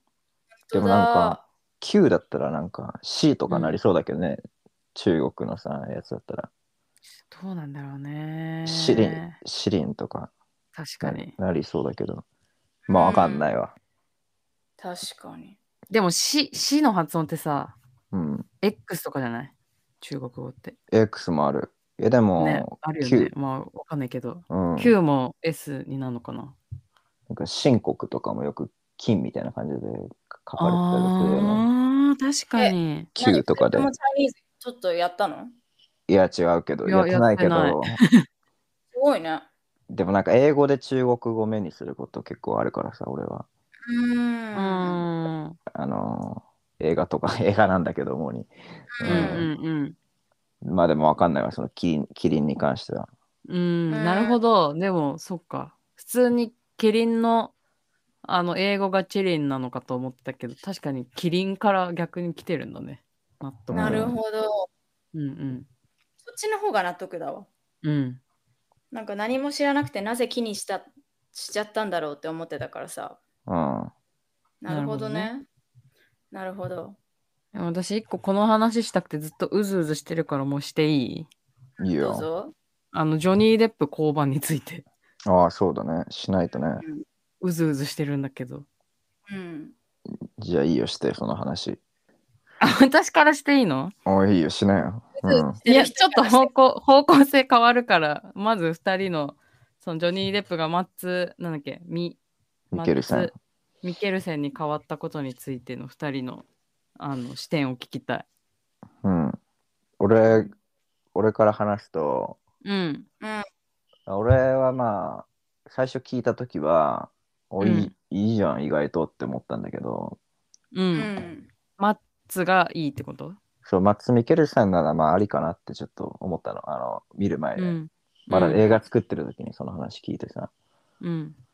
思ったんだけど、まあ、見てみたら、なんか、似てなさすぎて、なんか似せる気なさすぎて、うん。わろたって感じして、うん、なるほどね。うん。なんか多分わざとなんでしょうけど、うんあえてみたいなね。うん。マッツ・ミケルセンって有名私知らなかったんだけど。いや、有名、有名。あそう名な悪んだ。あ名悪役だね。うーん、あ、そうなんだ。そう、悪役ばっかやる悪い人。ううんん。うん。なるほど。で、うん。ちょっとに全然似てないなと思って、うでんまあ映画も見てたんだけど、なんかその、いい悪いとか、なんか以前にさ、この3作目にグリンデルバルトの見せ場あんまなさすぎて、なんだかなって感じだったな、ちょっと。ーあそううん。って思った、俺は、個人的に。なるほど。うん。だからすげえ、なんか見た目は変わってるし、なんか雰囲気とかもなんか、全然寄せてないからさ、うん。変わっちゃってるんだけど、うんうん。でもかといってなんか強烈ななんかグリンデルバルドのなんか、その新しいグリンデルバルドのキャラ付けシーンみたいな、キャラ付けシーンっていうか、そのああ、みんなにこう観客に定着させる。定着させるような感じってことうん印象的なグリンデルバルドのシーンがさ、うんあんまなかったから、なるほど。なんか、どうにもこうにもって感じ。俺なる的ほにどは。ね。うん。確かに。マリコは。私はうん一番初めジョニー・デップがこのグリーンデル・ボルトとして出てきた時ううんん。ジョニー・デップすぎだろって思ったのね一瞬うん。思った。やっぱ思ったよねうーん。あのハリー・ポッターじゃなくてそうジョニー・デップになったなって思ったの映あ画ーが確かに確かに。うんう。んうんうん。なで、るほどねそういうふうに思って映画見終わってうん。まあいつも私好きな映画はレビューとかも見るからうんいろいろこう英語で見てたんだけどうん。なんかそもそもあの1920年設定なのにあのヘアとかメイクが全然マ ジなんかマうんマッチしてないみたいなのがみんな書いてあってああ、なるほど。こうボロボロに書かれてて演技は良かったけどみたいな見た目に関してだけね、う。うんん。いやそういう感じなんだって思って2を見てうん。でも2は結構さグリーンデルボルトの強さとかクレイジーさとかさあのそうそう邪悪さをちゃんと描いてたじゃん。うん。うんうん、うん。俺はそれが好きだったね。なるほど。うんだからジョニーでもちょっとマッチしてきたなって思ってたの。そう。まさにそう。う。うんーん。でその後いろいろまあ裁判とか多分いろんな事情があってキャスティング変わっちゃったじゃん。う。うんん。であ変わるんだまあマッツ・ミケルセンならセクシー系になるのかなって思いながらう。うんん。別に期待もせずって感じで見たんだけどうん。あの2で盛り上げに盛り上げたダークで邪悪なうん。グうん。リーンデル・ボメルントバールト。う。うんん。からすごい人間味のある普通の悪魔法使いになっちゃったなって感じはした。なんか悪役としてちょっとさ、なんかインパクトに欠けたよね、なんか一気に。そうーん、なるほどね。うだからでも世界観には見た目も今度はちょっとマッチしたし、まあ確かに、どっちかと言われれば、マッチュード言えばね。確かうに。んマッチした分ちょっと目立ってなかったとも言えるし、うん。まあちょっとジョニーに寄せてるところといえば軽くカラーコンタクトぐらい片目が白いみたいな。ああれもなん、か目の感じのせいで分かりづらかったよね。うん、そうわかりづらかわかっりづた。で髪の毛とか全然違うし、うん。まあいろんな人の意見を含めてなんだろうけど、なんかあのさハリーのさボルデモートってさ一生ボルデモートで一生怖くて一生気持ち悪いじゃん。そううーね。ん、なるほど。うんえボルデモントも役変わってんの途中で。変わってない。あ、変わってないんだ。ん俳優さんはいっぱい変わってる。変わってないあでしょ。え、いるいるいる。見てごらん。マジで言ってんのうん。あそうそれで確かに気づ全かなかっく、 まあ、あれはでも見た目がさ、特徴的っていうのもあるかもしれないけど、特殊メイクで。え、あの、呼んうでんて出てきてから何回も変わってんのあれ。何回か変わってるよ。なんかあの、最初の方のさ、なんか、うなんかもう異業みたいな、なんかまああの復活する前はまあ違うだろうと思うんだけどさ、ん。うんうんうん。あの、体手に入れてからもう変わってんだ。体手に入れてからはずっとレイフさんかも。だよね。うんあ、そういうことか。うん。うんうん。そうだね。でもなんかほら、あのずっと気持ち悪い感じのうん。一番強いさ、誰も真似できない、誰も近づけないって感じの雰囲気あるじゃん。うん、唯一無二感。そう。それが今回のマッツになってからは、うん、落ち着いちゃった。すって思ったかな。なんか、悪悪役のなんていうのインティミデーションがちょっとなかったな、そうだね。だからフあーァンタジーとして見てるからだね。うん、でしかもさなんかボルデモートはなんかもうもう最強の、まあ、魔法使いででしかもさ周りにもなんかデスイーターとかいうなんか取り巻きがいっぱいいてさ、うんそうそうそそうう。デスイーターも。もなんかキャラが立ってたりとかまあしたじゃんすごいそうそうそう。なんかグリンデルバルトさなんかなんだかんだ仲間いないしさ大したやつうんうん最終的になん うーん。か一人だし、でなんかその2ではさ最後なんかあの青い炎みたいななんか強い魔法みたいなうんのうんさ使ってさうんだからこれほっといたらパリが一晩で消えるぞみたいなこと言ったりさ、してさ、うんあやっぱ強いんだなとか思ってたけどさうん。今回なんかそんな派手な魔法とかも特に使わず、うん、うん。そうそうそう。なんかなんだかそうそうそう。むしろクリーデンスの方がなんかちょっと強そうまであるじゃんなんかあのそうそうそう。みたいなねだからちょっと悪役としてなんか弱く弱く弱くなったなみたいな感じはしたなそう、それ、スなるニほーどキねーに、そのキリンを殺して、う、うんん。ななんんかみか随分みか未来っこが悪いやり方になったよね。そうそうそうなんか未未来が見えるとかさキリンの血でなんか未来見て見えるからなんかカバン6個用意してとかなんかいろいろさ頑張ってやってたけどさなんかあんま未来見えてなくてちょっと笑ったわ、なんかそういう設定もね多分断片的にしか見えないとかあ確かるんにだろうけどあんあまん見えなてにない簡単にあのそう作戦ね通っちゃったんだねって感じだねいやなん言かわれてみれそば。の突っ込み始めたらさなんか、な見えてるとこ、ほんとちょほんとちょっとし確かかに見えてないな、みたいな。 そうだね。ほぼ見もえうちてょっほぼと見透かされててもいいよね。ほぼ見えてないじゃん、みたいな。確かに。うそん、うねあの最後のバンティのところだけとかだったらわかるけどね。そう、うなんかん。大事なとこ全部見えてないし、みたいな。そうだね。そうだよね。だからうんそこ、そういうとこをチェ、なんか、指摘し始めると、私もこの映画の評価ちょっとだんだん下がっていくんだ けど。なるほどね。そう俺が、俺が一番残念だったのは、そこかな。そのやそっぱこなんだ。なるほど。なんかグリンデルバルド、うーん。すげえなんかビルドアップして、こっからなんか悪いことしまくって、なんかいい悪役見れるぞ、みたいな感じ出しといて、なんかちょっとダサめ なんか地味 地味になってしかもなんか作戦もなんかボロボロみたいなう。んで結局なんかいいとこなしでそのまま負けて逃げるみたいなそう、最後逃げたのもかっこ悪かったよね。しょうがないけど。まあしょうがないけどなるほねのみたいな流れになっちゃったのがまあ一個残念だったとこ俺は。なるほど。そうだ。ね。そう言われたら3の評価が下がった理由がなんかよく分かったわ。でまあうんそれを聞いたら分かっ多いと思うけどね、俺だけじゃなくてマリコとかだけじゃなくてさ。やうっぱん、り賛否両論あるだろうね。うんとっても。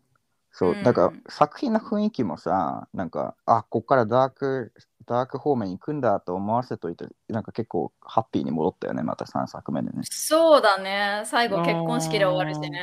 そうなんかいろいろ人死んだりとかしてさ、あんだけいたたくさんの人物がみんななんか割とみんな結構暗めななんか設定背負ったじゃんなんか恋人が死んだとかさ、ううんなんか恋人が寝返っちゃったとかさう。うんん。そういいやつが悪いやつ悪いやつがいいやつだったりとかしてねううん。ん。だからこっからちょっといろいろまたなんかシリアスな展開に行くのかなと思ったらなんかさみんななんかカニの真似してるしさあいつ ら カニは可愛いじ ゃん。そうかわだいそよ、うマリコかわいお気に入りのシーン可だ愛ね。かったけど可愛かったけどあいつちょちょっと前にさ婚約者さ焼かれて殺されてんのにさうん。ね、そう、そうそれはでも確かに思った。うんそれは思った。立ち直り早ーって思った。そうあんなカ,、うんカニのカニ歩きね。ふざけたカニの真似してさ本当だね。ふざそうけ、です ね。うんまあ、みたいな感じ、うん、そうそうだね。ツッコミどころが多かったと。 そうでカンは確かに。なんか言いたいことなんでしょそのマッツ・ミケルさんジョニー・デップそう で、そう、私、うんえ、これ、なんか、同じ人いないかすごい知りたいんだけど、うん、 私、まつまず、そもそも、私、ノーインフォメーションでこの映画見に行ったから、ジョニー・デップが降板して、 マッツ・ミケルセンに変わったこと知らないあで見に知行らったの。なかったんだそう、だから、それは厳しいなんかグリーンデール・バルトって確かジョニー・デップだったよなって 思って、うん、それも相まってマジで話が意味わかんなかったの。いやそれはわかんないわ待っ てマジ待ってしかしかもあのさドイツ側のさ魔法省の一番なんか偉いみたいなあのあーアントン・ボーゲルっていう人とうんマッツ・ミケルセン顔が似すぎてって私からしたらマねジでみんなどう思ったかわかんないけど似てない似てない似てないよ。似いてやない私かよらしたらもう本当に同一人物だと思ってたからずっとまあでだもからあ混れ乱がしち一ゃうからね人の人物だと思ってたの。うんア辛ンい。トン・ボーゲルとグリーンデンバルトが一人の人物だと思っててうんえだからマジで意味が分かんなかったの最初なんかそのアントン・ボーゲルとなんか話してる時に「ウォンテッド」みたいな感じで同じ顔した人がうんグリンデルバルトの 名前でウォンテッドされてるからえ どういうことってなってめちゃめちゃほん超混乱しまくっててうんなんかパーティーでなんか戦うシーンとかも、え今あっちに同じ人い普通の格好でいたのになんでこっちにいるグリンデルバルトっぽい人は確かになんねかネクタイとかめちゃぐちゃぐちゃになってグリンデルバルトみたいな感じで装ってるのえああっちの人はグリンデルバルトじゃないのドイツ人なのみたいな感じになってわけわかんなくなってまあ、2人とも悪役で新キャラだからね、そうまあ私私からしたらまあマ新ジキャラっていうかで顔が一緒だったのうん、それは本ちょっと当によく差がわかわんかないけんなくど、てうんでそれで最後のあのブータンのうん、 2匹目のキリン本当はこっちにいますよのシーンで初めてあの2人が同じ画面にお一緒に映ったのね。最後ね最後だねその時に初め、て、はっ顔違うわ確かにってなって初めて2人ってこと違う人物って知ったの。うんよく楽しめたねその映画 ねマジでで本当にストーリーはマジで分かんない状態で本当にただあのファンタジーの世界だけを楽しんできた。ああなるほどねこれはもう他そうなんのだ作品も全部「ハリー・ポッター」もそう「ハリー・ポッター」もなんかいまだに全部見たけどあんまり覚えてないし話もよく分かってないし「ファンタビ」の1にも2なんて特によく分かってないから。うん、うんただただ映像を楽しくあの帰ってきた。なるほどまあそれもだからいいいいんじゃない子供そうみたいでだから今のうん2人の話を聞いてなんかし、ああなるほどみたいな。なるほど。なるほど。なんあかあれもそこういれうことだもっったんだ。てなってくるなんとかさ分かってなさそうだな。う。うんん。そうすごいうずうずしてるって言うからさ、ううんん。なんかすごいこと言うのかと思っ そたうもらうさ、これ早く言いたくてしょうがなかった。同一人物だと思って 超さ1時間ぐらいだってさジョニー・デップに何があったってことを考えながら映画を見たわけよ。うんえーやっぱ裁なるほ判ど裁判裁判やってるからみたいな変わったのかな、これはとかめっちゃ考えてうん待ってでも裁判そんな前から裁判ってやってたっけとかめちゃめちゃ考えてさ超頭使ったから本当に疲れたんだ よね、まなある2ほ人とども確かにね鼻筋通ってるし、うんいやまあ無理やり考えたらちょっと似てるけどでえもだっ似ててマないッツ・なミケルセンってドイツ人じゃないの名前的にもいや、デンマークだね。松見ケルさんは。ああでもそうなんかなまってたから英語がうん。うんどっちもさ英語ネイティブじゃなかったじゃん2人ともうん。アントンもグリンデルバルトも役的にね。だからそれも相まって本当に分かんなくて。うんまあでもね、確かにいるかもね、そういう人もね。そうだからまあそのキリン殺したのどっちだかも未だにあんまよく分かってないし多分グリンデルバルトだったってことだよね。ああ、そうそうそそうう。だねだしあのさキリン殺したキリンをさあの水の中でファーみたいなのやってさうる時に「え待ってあっちで自分見てるじゃん」みたいな。ん。うん。その儀式やってる人と儀式見てる同じ顔の人がいるって思って。どっちがなるほどどっねち、 どっちがアントンでどっちがグリンデルバルトでしょうかみたいな感じ。そうなんだ。マジで分かんなかった。シリーズファンとかさ、あのまあ、映画ファン、ハリー・ポッター自体のファンでもなくても、うんもうやっぱ興味があるから、そのやっぱジョニー・デップ騒動も知ってるし、なんか役が変わったっていうのもやっぱさ、多分目にすると思うのよ、ファンタスティック・ビースト見る前までに。うんでもなんかその、今一般人っていうかさ、なんかま あ、なそう、一般人よ。いなんか、何の気なしにその、ファンタスティック・ビーストをさ、うん、うん。見に行く人って知らなくてもおかしくないよね、その、全然知らない。役変わったっていうことを。んとを確かだからなんか俺もうちょっとさ、うん寄せてもさよかったんじゃないかなと思うんだけいどや、な寄せてほしかったよ、だかなんらか。せめてさその見た目だけで寄せるかもあんねアントンもうちょっと全然違うドイツ人にしてほしかった。 まあそれそれはちょっとまに。あそれはカあノのせい。れだけど うんえ、これ本当に絶対私以外もいるって。マジで同じ顔だったもん。でもあ のそのじゃあそもそもなんうか、ん、ねグリンデルバルドではない誰かだと思ってたわけだからな初めて松見ケルさんが出た時まあだから、まあ、そうそういういろんな混乱があってそうなったっていうのはうんそう。投票しようそうあるだんだけね。ど、だからいやだ本か当に140分疲れた。まあそれは疲れるわいろんな意味で、うん確かに。超ぐるぐるしたよ、頭の中。うん。ああ、すでもっきりした。なんかあれは何なんだろうね。なんでさ、あんなうにん寄せなかったのかね、マックス・ミケルさんね。ねえ、せめて髪の毛白くあってほしかったわ。なんかそう、なん見かた見た目からさ、喋り方とかもさ、演技うんそう演技とかも含めてさ、なんか何一つにちょっとも似てなかったじゃん。なんか、うん。見せる気なかったよね。うん。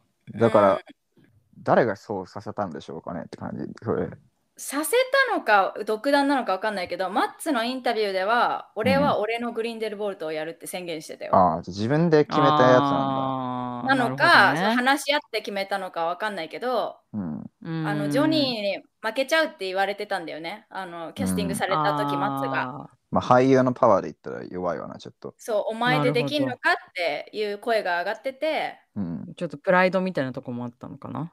それで、あうのんどうするんですかみたいなインタビューがあった時は俺は俺のグリーンデルボルトで行くから寄せないっていう言い方はしてた。あ、そうなんだ。なるほど。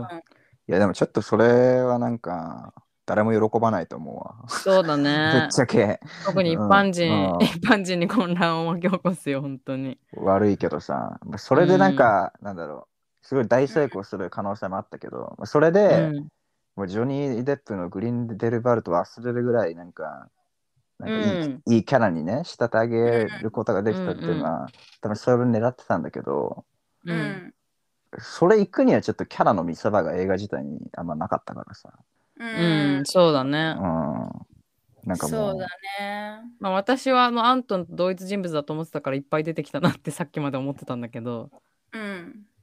でもそうじゃなかったっていうのを踏まえて考うえるとん確かにそんなになかったかもね。うん、うん、うん、なんか強さを見せるシーンがとにかくそんなになかった。うん、確かに。なんかちょっとしょぼかったよねそうだね。全部全部失敗してそのままいいとこなしで負けた感あったねうん、そうだね。でまああくまでそのグリンデルバルとジョニー・デップ出たのは、まあ、1の最後ちょびっと、まあ、2位だけでしょう。うんん。で今回あの松見ケルキさんが3やってさでファンタスティック・ビストって5作5作構成らしいのよう。うんだからこの後に45ってまた出てきてでそれも多分松見ケルさんがやるのかな、多分ううんん。今やるからまあちょっと今後長い目で見たらうん、定今後着いしいて場面がね、またいい場面とかもあったりしてっうんてなるのかななるといいな、そうね。そうだねなるといいね。うんうん、感じですねうん。まあ、交互期待。うんそうだねでもさこの何「ハリー・ポッター」ファン旅好きな人からしたらあと2作品あるのってやっぱウキウキする早く見たいなって感じうんウキウキする。うん。あそうなんだあ、俺はじゃあ、彼女してないんだ。見たいけどねいや私はなんかおな3でちょうどいいかなって思っちゃったうんああ、これ以上。上続くとだからなんかファンタジー系ってさ長いじゃん結局あの「スター・ウォーズ」とかもそうだし長いねなナルニアとかもそうだよね、ロード・オブ・ザ・リングとかあの辺も。うん。ナルニアはシリーズ3個ぐらいでしょそうだから3ぐらいだったらまあそもそも3もちょっとそういうの慣れてない人からしたらちょっと多めだけどそうなのうんまあでも3は定番だけどね。トリロジーね。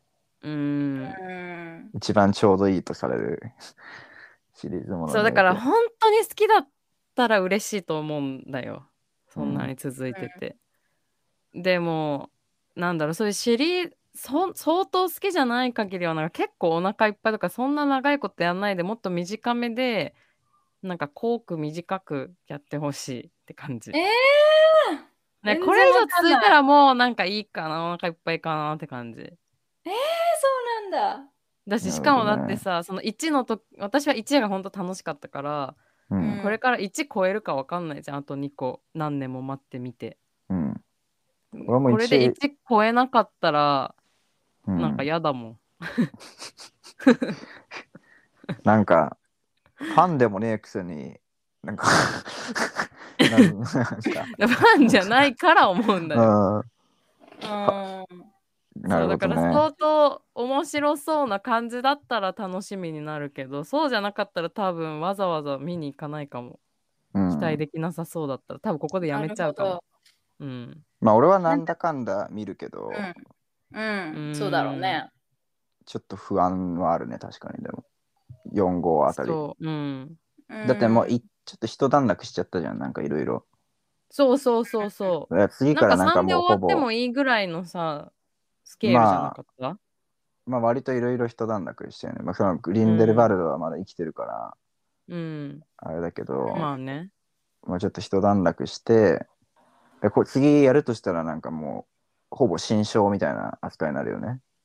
うんでもう4、5で終わりなわけだから、うんあとその新章に2つの映画でまとめなきゃいけないわけじゃん、少なくとも。うん、うんっ。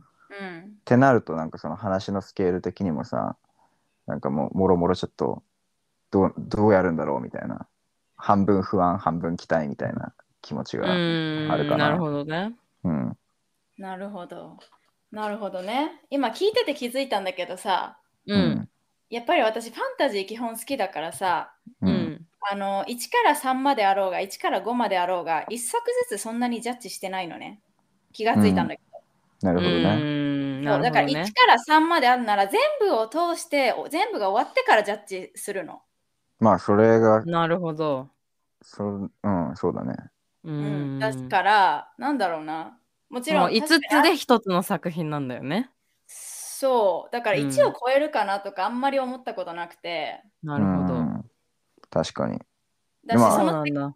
そうその世界観が好きだからさ、うんうんその本も映画も含めてねうん。う。うんん私はあと2作で終わっちゃうことがもったいなくて仕方ないのね なるほど。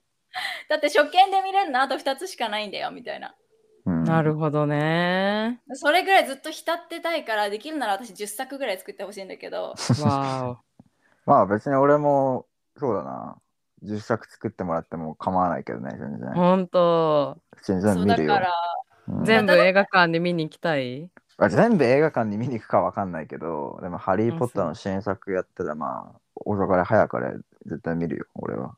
うーん、なるほどね。うん。私は全部映画館で見る絶対にうんそうだよね、マリコは。いや確かにで、もし今後、まあもしってか、まあ、あと2作品は続くから、見るとしたら、うん私も映画館だな、今回の経験からしたら。なるほどね。じゃなかったうらん多分、評価上がることないと思うな、なかなか。ううんん確かにうん。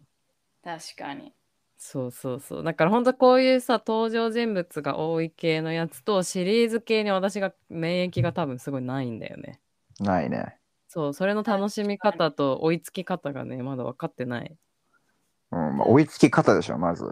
そう、追いつき方、でもこれも さ、脳みその問題だからあさ、追いつかないとね、面白いもクソもないもんね、だって。もうだからロックストックトゥースモーキングバレルズもなんか、6回ぐらい巻き戻して途中から見たけど、もう分かんなすぎて諦めて分かんないまま終わったもん。それダメだった。ちなみにそれダメだったら、スナッチもダメだし、タランティーノもそうだから全部ダメ。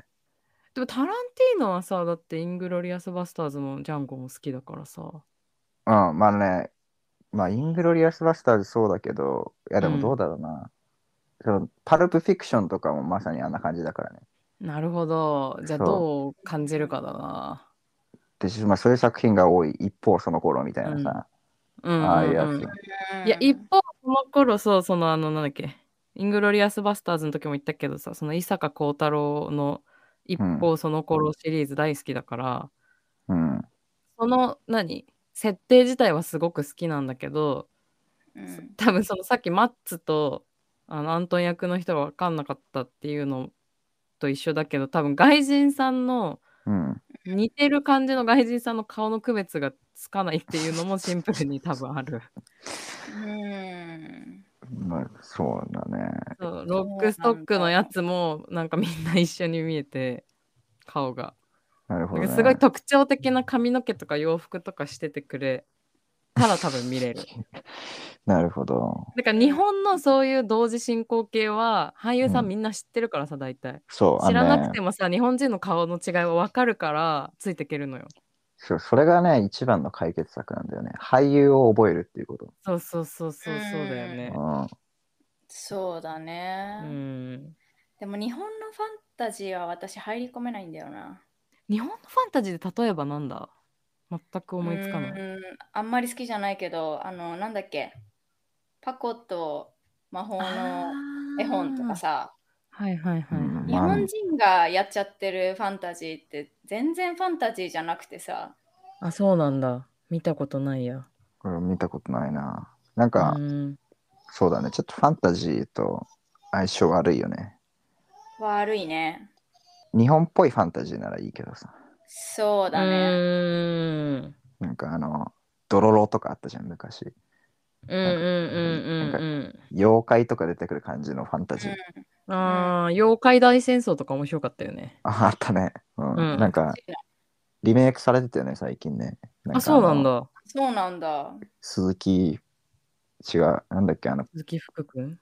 違うんだよ。なんか鈴、木心くん変態み仮たい面のな、人心くんみたいな人、なああ、はい、いる ね。んかいるじゃ ん。うん。心くん みたいな。心くんみたいな人。いる。あの子が、あの子がいる。あ、そうなんだ。前は神木隆之介だったよ神ね。木。うん。うんへえ、おもろいね。うんまあ、聞いてて思ったけどさ、カノは全う部んキャラクターをさ、あの、インアドバンスに見てからさ、ファンタジー見た方がいいんじゃないどういうことキャスタキャストとキャラクターを全部予習してから見た方が楽しめんじゃない、確かに。あなあ、んかなるほど。ある程度のネタバレはまあ、そう覚悟の上でうん覚悟の上で。だって分かんないんだったらもうね。そうう、んしょうがないからうんね。そっちの方がうんマシだと思うけどね、俺も。なるほどね。だから事前にこの人はこういう人、うん。うんこういう役みたいなのをさらっと見てからうんうん。確かに行ねった。方がいいかもね。うんうん。で、それ、スナッチでやってみようかな。うん。いいんじゃないね、チャーリーにちょっとある程度紹介してもらって。俺、俺がすんの自分で調べないの。 え なんか自分で調べたらなんか す混乱しそうだなまたって思って なるほどね。そううん。まあいいや。うん。まあ別どっちにいいでもいけどいんだけどまあでもちょっと先に情報入れてからスナッチ見てみるわうん。うんうん。試してみるはい。はい。ちょでもちょっとね、ロックストック最初に見たのはね、レベル高かったどうだろう、そのスナッチ見る上においてちょっと握手だったかもしれないね。当あ然そうそ俳優とかもちょっと似てたりするんだよ。あの辺うのやっぱそうだよね映画似てるし多いしさでじゃああの出てくる俳優がね、似てたりとか、あのちょっとそう誰そうがそうそとか。うそうえでもスナッチ見てないでしょそうそうってあロックストックの話じゃなくてそう。ロックストックとスナッチでも多分かぶかぶってる俳優2人ぐらいいるし、ああそういうことかそうそう、だからいろいろ分かんなくなる可能性。なるほどうん。まあ試してみるよまあ、うん試してみてください。うんうんこのクリーデンスがさ、結う局んアバフォースの子供だったじゃん。うん。アバフォースって何ダンブルドアの弟お兄さん。あおお弟か。ああアバフォースって名前だったっけうん。バーフォースうとんうんうんダンブルドアだね。ううんんうん。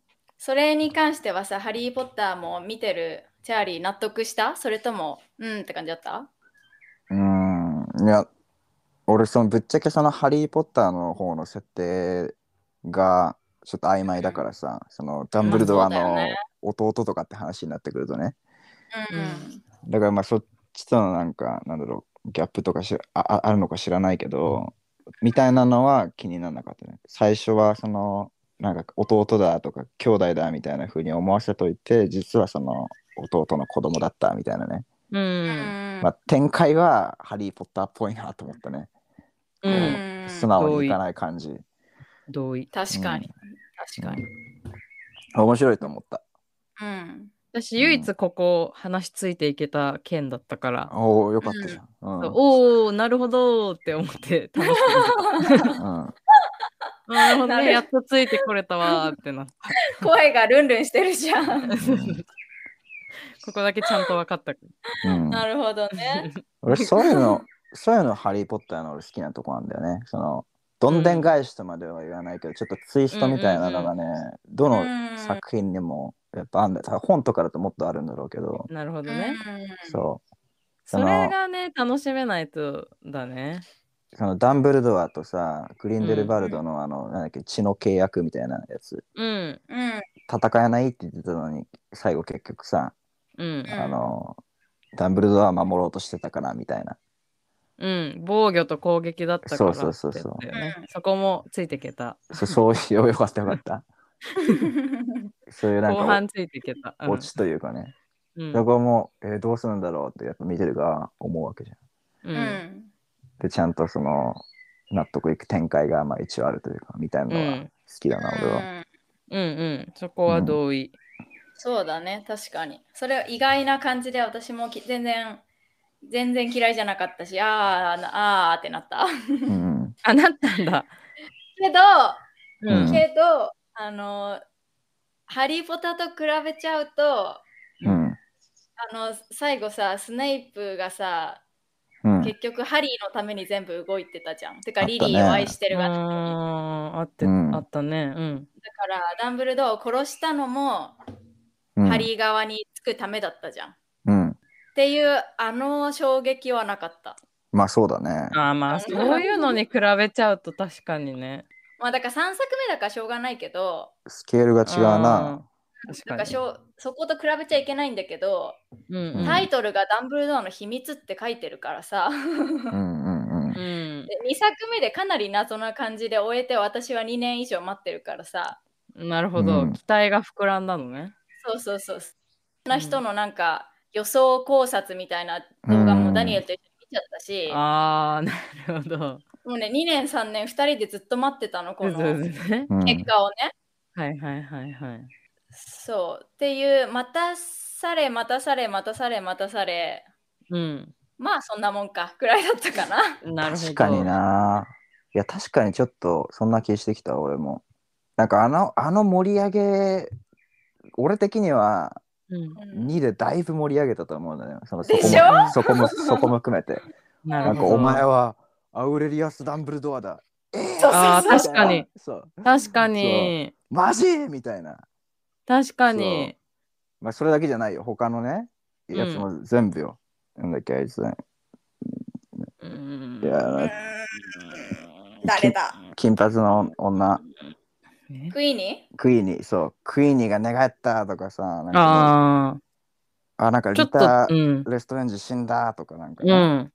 全部全部こう、セッティングして、さあ舞台整った。衝撃の事実も分かった。次でどうするってきて、うんおい、みたいな、ちょっとね。ーまあそうそう、そう悪くかっこいいそうそう悪くはないんですけど、あーあんだけ盛り上げて、そう、あんだけ盛り上げて、あ、まあ、こんぐらいか、みたいな。なるほどねうん。確かに言われてみればそうだったわ。であいつどこ行ったのあいつ、なぎに。そう、私もそれ聞きたかっあいかっつ、たそういえばた。。やっぱみんなも思ったんだ。あれ何急に来てあ急に消えたよね。あいつなんかさ、うん。そう、我々も好きだったんだよ。なんか、うんあそうなんあだなるほどね、あれがダンブルドア側につくんだね、みたいなね。うんうん、うで、ん。なぎに、かのわかるなぎにって、あの、あのヘビそう、みたいなあのアジアの女の子でしょあれ、ボルデモートのヘビだからね、あれ。ああ、そういうことなんだ。そう、なぎに行って。なるほど。ボルデあ最後、ネビルがヘビ切るじゃん、ハリー・ポッターの映画で。うーん。あまあいいや。あそのなんか、ボルデモートのペットのヘビなの、 ナギうんニって。うんうんうん。でそのなんかナギニがなんかファンタスティック・ビーストで出てきて、うん。で、なんか最初クリーデンスとなんかイチイチしてたから、そのグリンデルバルト側なのかなと思ったら、うん。 2の最後のとこでダンブルドアがついたみたいな雰囲気出したじゃん。だからそこ、うんこっからどう話に絡んでくるのかなってちょっと楽しみにしてたらさ、うん。ねもうマジなんもなし。こっから出てくる、また出てくるのかもしんないけど、うん。え。なんかまああ出じゃあてくるでしょ。いやまあ、出て来るだろうね。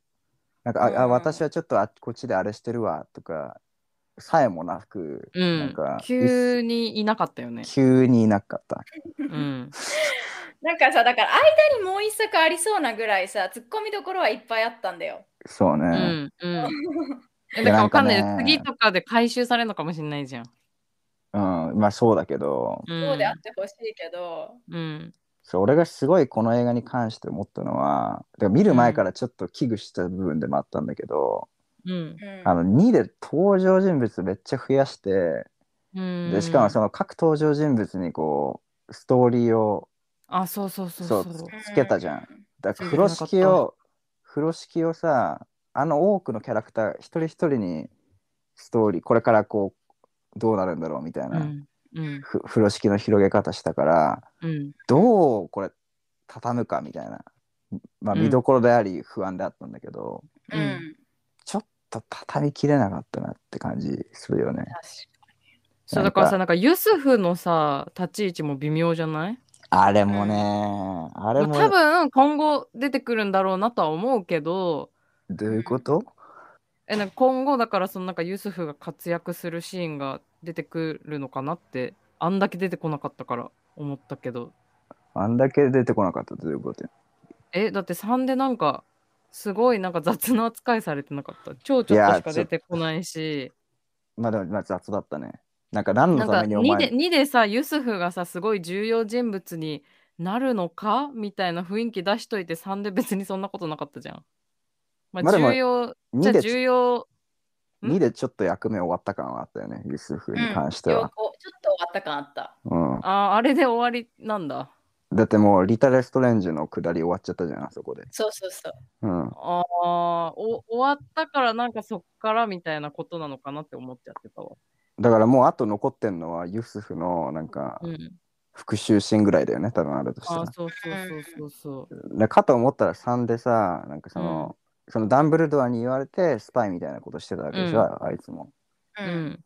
あいつな、スパイとして何をしたのってくそうそうそうそうそう。雑だったじゃん、す雑ごいなんか。雑。あいつで、何のため最に後だけ、ヒャンって出てきて、かっこいいだけで終わったじゃんね。そう。なんかあいつのスパイっぷりちょっとゼロだったし、そうそなんかよくわかんないけど、向こうのふ行ったふりして、記憶まで消されて、おう。前、うん。何のためにスパイしたんだみたいなほんとほんと。感また裏でダンブルドアに情報流してたみたいなのがあんのかなわかんないけど、描写はないけうど。ん。うんそう、なんかすごいかわいそうな役だなって思ってみてた。そうでグリンデルバルドは未来見えてるのにそこも何もわかんわかりませんと。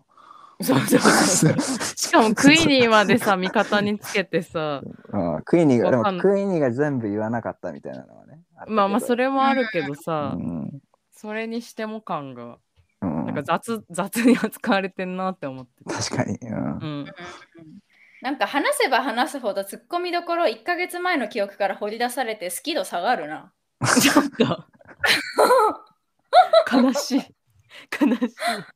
あとえなんか私ぐらいあんま分かってないで見てた方が楽しいかもようんあんいまりや余計なことはまあさ、考多分えた私り期は待したりにこの2、3年コロナもあってさ、延長されちゃったからさ、ああ、そっか。あのの、本当に待ってたんだよね。 かわいいそれでうさ、あの楽しめたところもあるんだよ、ツッコミどころがあっても。ん、うんいや、まあ、うんうんうん、そなれるほど、はねあると思う。俺ですらだってそうだもん。その、うんうんハリー・ポッター、俺別に大ファンでもないけど、まあ一応シリーズ全部見てる人としてね。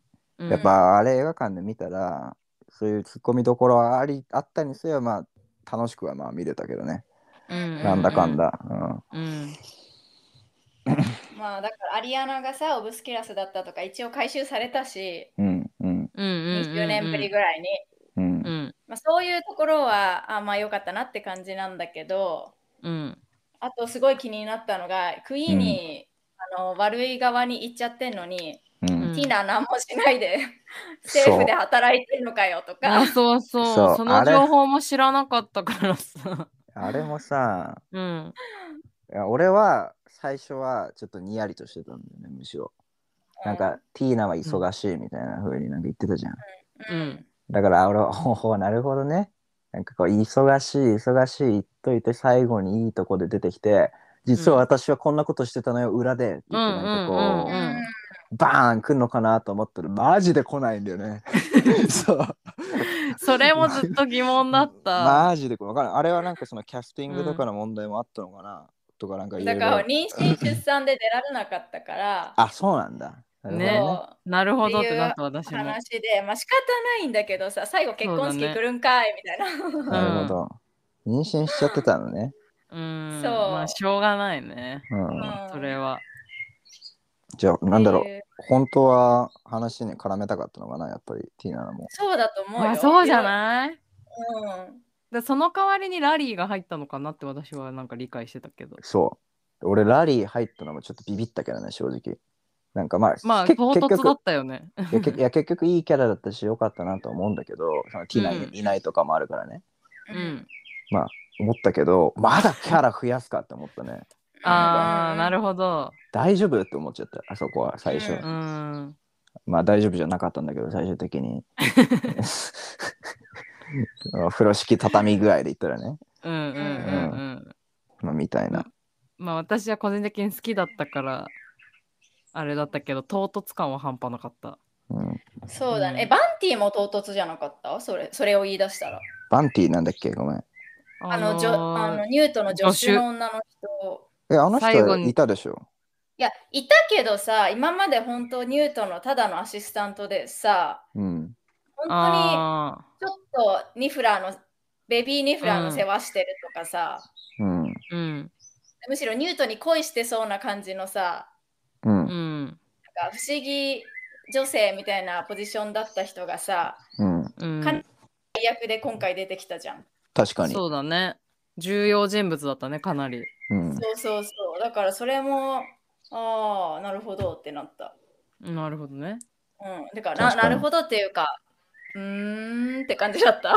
あそう私バンティも好きだったけどなまあ、俺もそこは別にそんなに不自然に思わなかったかな。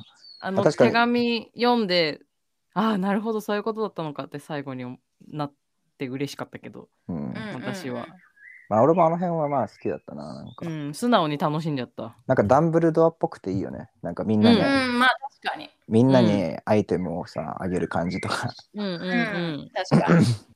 うんそれはそうだね。ううんうんんまあん、なんだっけ、よヨセフじゃなくて、なんだっけあいつ、ユススフー、ユスフだっけ、ううんんあ、あいつだけちょっと雑だったけど。そうそうそうそうそう、うん。かわいそうだったそうだね。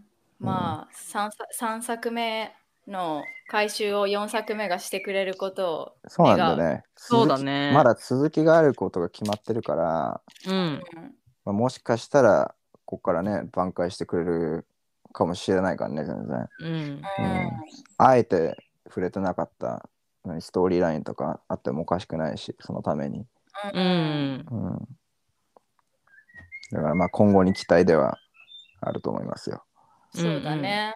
うん、えー、みんなで見に行きたいね次とか言ってどこの国で、 この9時集合にしよっか うん、ここに、チャーリー、じゃあ帰国してよ、とりあ えず。みんなで一時、 みんなで一時帰国をすることにしまよあうたか。またまタイミングが合えば ねかわいいな。これみんなで見た方が面白いでしょ、絶対。ちなみ。に俺今回ね初めてオランダの映画館行ったんだけどえー、うなんんだ。なんか新しい映画館だったらしいのねうん。うんでだからだからそのぜオランダの映画館全部がそうってわけじゃなかったんだけどなんかうんものすごい快適な環境で、あえのし視聴し。たみんうんなマジでもうスペシャルシートみたいな全席えー、いいなあああーとマッサージチェアみたいななんか動くチェア、えー、すあのごあ最の高じゃん。なんだっけ足だ足の台みたいなのが下からウィーンってフ上がッってトレきスそトうみたいな。そうそうそうフットレストみたいなのがウィーンって上がるし、リクライニングもウへィーーンってするしい。すごすいげえ。ちなみにオランダってさ、映画見るの高いのあ、いや確かにいくら11か12ユーロだったかな同じぐらいじゃんじゃああじゃあ1300、比較的400。もうちょいかいなや3今5 0 1ユー0ロえあ100いくら ?130 円ぐらい。じゃあ日本と同じぐらいだと思うよ大体日本今1900円まで上がったよ900円ね。。あまあちょっとそれより安いかなぐらいかなうんわかんないうんまあでも変わんないよね。うん変わんない変わんでないもそれでさ、人がもっと少なくてさ、快適なチェアっていいね。確かに。確かに。いやでも全部の映画館がそういうわけではないらしいけうんうんど、うんうんなるほど俺。最高だったそれに関しいいてはなあうん、いいなぁ。鳥の主張半端なくない 今日。途中から。あ今日ちょっと部屋が違うから、うんすごいなんか賛同してなんか意見してくれてんのかなっていうぐらい泣いてるから 今日。もうこれはだけどかわいい。これはどうしようもないので、どうしようもないね。いや、いやいいいい音だから。ういいんだけどさ、心地のいい音だから。なるほどね。うんじゃそうあです次4話、4話みんなで帰国してみようね。好きよはいうんちょっと、なぎにが戻ってくることを期待して。いいなってね。ううんん。映画館であのし話しかけないでね、あの俺 にあの今どうなってるのとか聞かないでね。こう。うん、むしこれここれれ待ってはさ、あこれの、待ダってニエルと見てきなよ。 そうだね。ダニエルとでさ、終わった後最後に2人で拍手そうしてそうたっ拍て手して。確か にダニエルも私さうんチャーリーとチャーリーの奥さんと見てくるからあさ、そうだ静ねかにそうそうだねしよう、そうしよう。そうだね。うんそうしよう。ダニエルと見るわ。うん。うん。それがいいわ。そうしよ う。というんことで。下笛も練習しとこう。うん。う。うんまあ、まあ、そんなとこですかね。うん、まあじゃあ次回に期待ということで。そうだんまねあ。そのスタント、スは保とう。うん。そういそううだことにねしましょう。うん。うんじゃあ最後にいつも通りおすすめの映画を話して終わりにしましょうか。あはいはいはい。うん。うん。あるんですか、はい皆さマリコささすがにあったりしないの私はお全全然違う映画なんだけど、珍しく一個だけあって、おん。もういい聞こう聞ね。こうおすごいウキウキ。えっとね、えっと映画名は、おんはいあてか同じ監督の作品から選んだんだけど、おうじゃあ違うわ。なんだっけデ名イ前ビこ監の督。デイビッド・イエーツはい。うん。の監督作品から選んで、うん。ちょうど何やっ最て近んだ見ろ見直したんだけど、ターザン、ボーンってやつ。う。あの新しいやつ、はいはいそう、ターザン新しめなやつ、比較的。クリストフ・バルツのやつだよね、あれね。そう、2016年。ああ。待って。デイビッド・イエーツ。バルツ様出てるの出てるよ。うん。そう、出てるの。えどれだあこれか。そう、ターザン・リ ボーン。いい、またいい枠あ本当だ悪役って感じ。へえー。同じ監督なんだね、これ。おネットフリックスで見れるじゃん。どういうお話でしょえっ、と、ストーリーとしては、もうターザンはジャングルを出ていて、ううん。えっと、ジャングル育ちを終えて貴族として生活しているターザンの生生。活っていうのが舞台なんだけど、うん。そこで、えっと、ジャングルから連れてきた奥さんジェーンも一緒にいてうん。なごめんちょっとすごい下手だわ大丈夫難しいよ。ね。大丈夫うん難しいね難しいよね。わかるわかる。これ難しい。とりあえずねすごく。ターザンとジェーンはすごくいい暮らしをしてるのね貴族としてうんうん。なんだけどもちろんターザンとして有名だからあのジャングル育ちの貴族としてまあ注目されてるんだよね現うんうんうん代らしく生活してても、うん。でそれを利用してジャングルを侵略して、まあ、ビジネスに使いたい悪い人たちがいるんだけど、うん。まあ、そ れになんとはめられてしまって、まあ、ストーリーがどんどんこ展開していくっていうところまでしかちょっと言えないかな。 なるほ ど。うんアドベンチャー系なのね。うんそうだね、アドベンチャー系で、うんまあ、ターザンにしては、思ったよりヒューマンドラマ入ってるなって思ったから、うんうんターザンにしてはだよ。うん。 うん。だからそなれんも、まあ、デイビッド・イエーツらしさなのかなと思って、うんうん。なんそかんな予告編ちらっと見てるけど、なんかあのアニメのターザンをイメージしてたら全然違いそうな感じだね。うんそうだね。新解釈のターザンみたいなうん、感じだようねん。。そんな雰囲気あるね。なんか、ガチでリアルターザンって感じ。うん現実だったらこうなんだろうなみたいうんう、なんああ、なるほどね。感じ。だからファンタジーなんだけど、うん、うん。あのディズニーが苦手な人とかはこっちの方が見ずやすいんだろうなと思ってなるほど。そう今日は紹介しようと思ったの、うん。うん、いいですね。俺も見たけどね、おえ結構前。うんまあまあ、なかなか良かったと思う。なんか今、この現2016年だっけう。うんんとかになっ公開当時てね、、うん。ターザンみたいなさ、なんか昔の作品を実写で何リメイクっていうか、うんまあ、するんだったら、こういうのでいいじゃんって思った。なるほど。うんうん俺はあのこれなんで言ってるかって言うとあの「ライオンキング」にめっちゃ腹立ってるから、言わうせんへえ。 そう言ってるんだけど「ライオンキング」キングのリメイクね、実写したんだよ、あれクソなんだけうど、ーん。うんえそれさうん、あれ誰だっけそれジョン・フォグラファ誰ブローだっけ、うん、あジョン・ファブローなのうんうんうん。なんかライオンキングの話したよね。そんな気がする、それそうなの実写版のことみたいな言ったよね、なんか。うあ、んジョン・ファブロー監督だわ。あいつの仕業なのあれ、あいつの仕業。う彼カールの仕業仕業ですまあ、ちょっとあい彼には反省してもらいたいですねそしたらなるほどあれはうんまあそれは置いといてんううんん、うん、でターザンは良かったと思うよ俺もなるほど。うんうんいろんいろんな意味でなんかすうん面白い、うん新しいのが見れて面白かったって感じ。うんうんうん。なるほどね。しかもジェーンもカノが好きなフォーカスのあの女の子うーん、あの美人のね。そうだ誰だっけなんだっけ。えっとマーゴット・ロビああ、マーゴッはト・いはロビいはいーか。ー、そうだっけいいよね、あの人ね。忘れてた。だから見てて癒されるのもあったっう。。うんていういいと感思じいです。まます。あ、ちょっとマリコの作品紹介の成長を皆さん見守ってください。いや、わかるわかるうん。超わかる。これが一番ね、難しいんだよね。うん。そう。チャーリーこれうまいからね、説明。チやっぱりうまいよねう。ん。また褒めちゃうけど。あねり。がとう。あとこれさ、英語でもチャーリーさ、うまいんだよね。そうなの、多分さ、奥さんと喋ってるので慣れてるんだと思うけどさ。うんいや、俺、あんまり映画の話しないよ、奥さんと。え違う、なんか何かについて、こう、つらつらつらつらって英語で一通り説明するっていうのって結構英語でさ、やってみると難しいんだよね。まあ、かもね。うんうん。ていうか、ようやくがうまい、いつも思うのは。うんうん。まあ。ようやくはね、好きだからね。あ、そうだ。うん何々ってことねってやつ好きなんだもんね。ようやくしてドヤ顔するとこまでが好きなんだけど。俺はドヤ顔いや、込でみもそでれね。うんがさ、やっぱ女子には難しいんだよ。まあ、そう。そこもなんかあんだ。なんか、わかんないけど。うん、なんか、ちょっと男女差もありそうな気がしちゃうけどね。うん、みんな人そ話し方が男性の話し方だよね。うん。女子は話の要点を最後に持ってくるから。ああ、なるほどね。そうそうそうそうそうう、んで、男の人は最初に要点を言って説明するんだよね。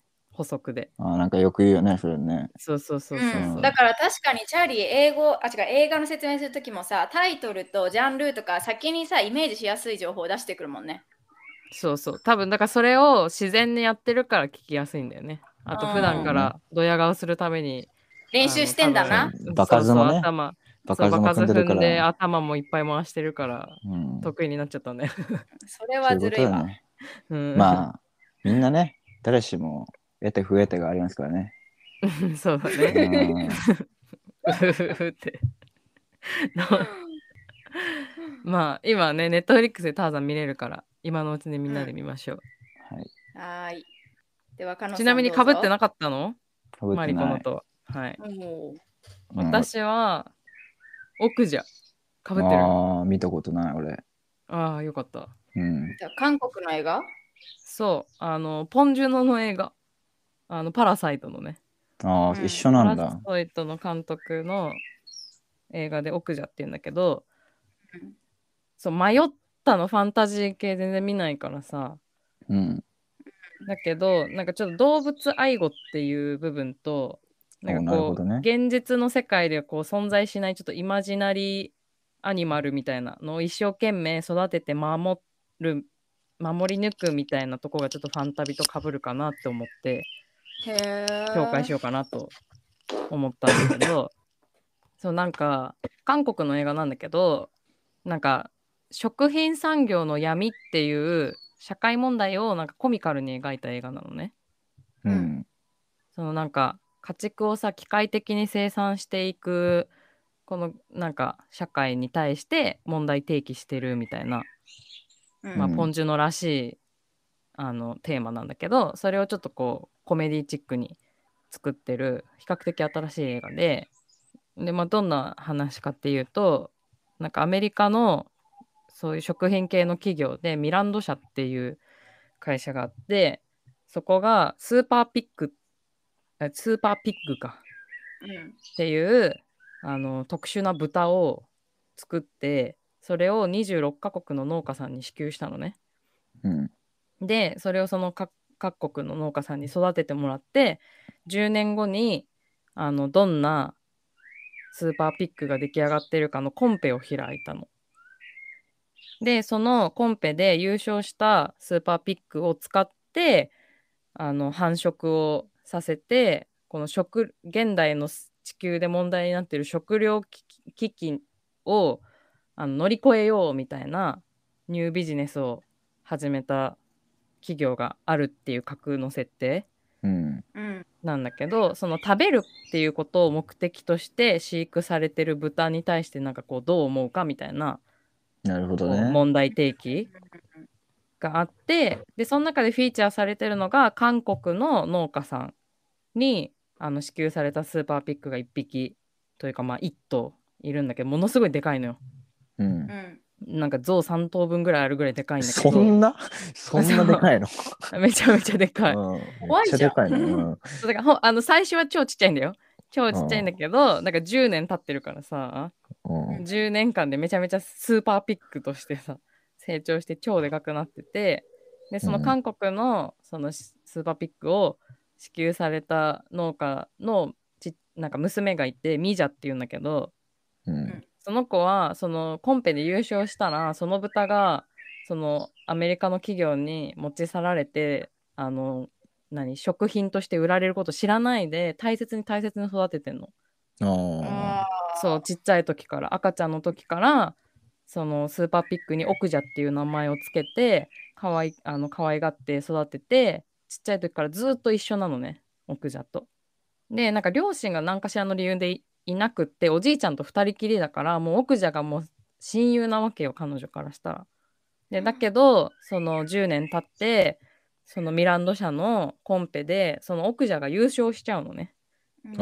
あ。ああ。で、そうだから奥者がそのミラノ社に連れて行かれちゃうわけアメリカまで食べられるためにだからそれをその事実を知ったミジャは、まあ、もちろん悲しいしすごい怒りを覚えてその強制的に連れて行かれてしまった奥者を救うために救出を試みるんだけどその救出をする中でそのビジネスの闇みたいなちょっと大人の世界を見ちゃって彼女がどういうふうにその救出をしていくかみたいな話なのね。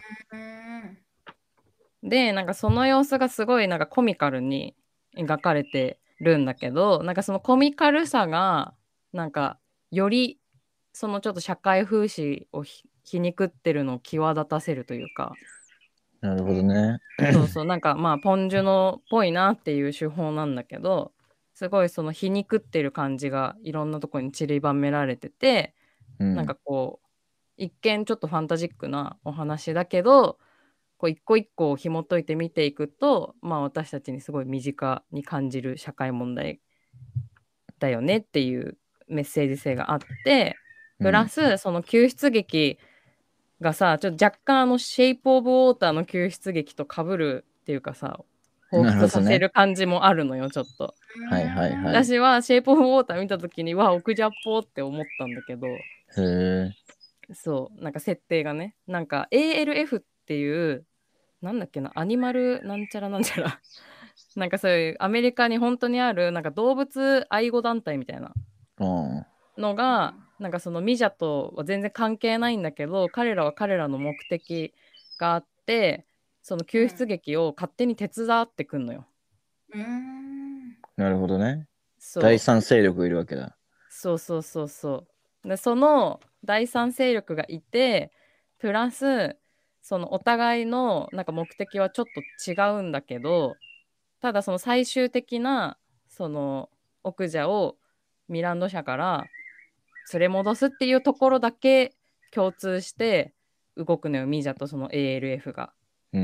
うんだけど、ALF はアメリカの団体だから英語で喋っててミージャは英語わかんないわけ韓国人だから。う。うんん。なんかその言語のちょっと問題もあってお互いその違う目的で奥者を救出するってことを知らずに勘違いしたまま一緒に救出するのよ。なるほどね。でその感じもちょっとなんかあの「シェイプ・オブ・ウォーター」のとことなんかかぶるなって思ってうん今回ぽいね。紹介させていただきました。 うん。はい、 なんかシェイプオブウォーターと被るから紹介したみたいな言い方になったけど。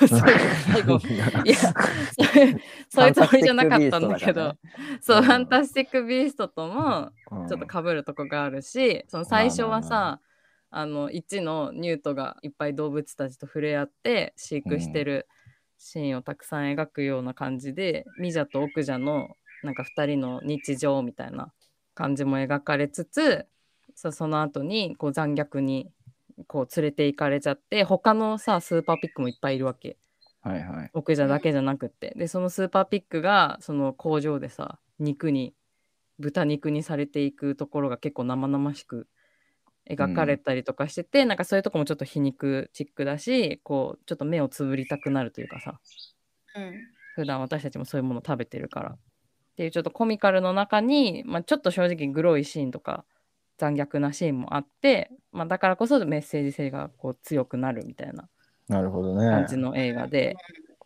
意外と面白そうだな。うん。そう結構面白いなんかそんなになんだろうシリアスにならずに見れる社会風刺映画って感じうん。うーん。以上でございますはいありがとうございます。 はいしかも、あカりがとノうござがい映ま画した紹介うまくなった。気づいてくれた結構やったもんね、今までもね。そうなんかいろいろ反省を生かしてねいろいろやってるなるほど。なんかすごいひ引き込まれました。ああよかったです はい。うーんでちゃんとねあの文字に起こすようにしましたあ、そう。うん、すごい。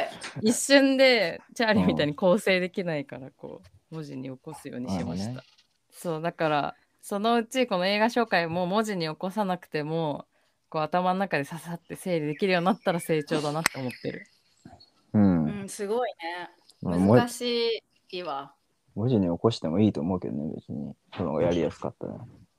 そうそう今はね、文字に起こさないと全然上手に喋れないからあれだけどんそのうちねいや、うん目標文字に起こさないとできないって分かったわ、今日。逆に。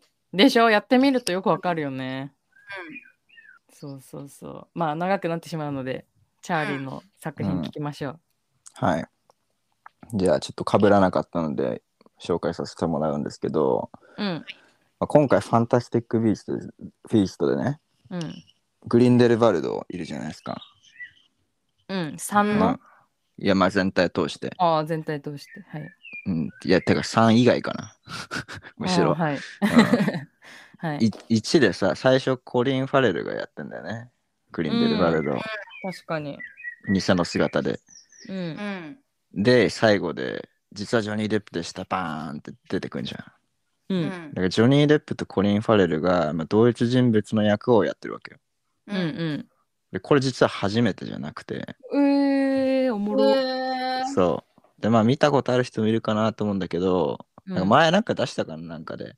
あうのんドクター・パルナサスの鏡っていう映画。知らない。なんだけ懐どかしい感じじあれだ、ジョーカーの時かな、多分。これあの、ヒース・レジャーの遺作なんだよ。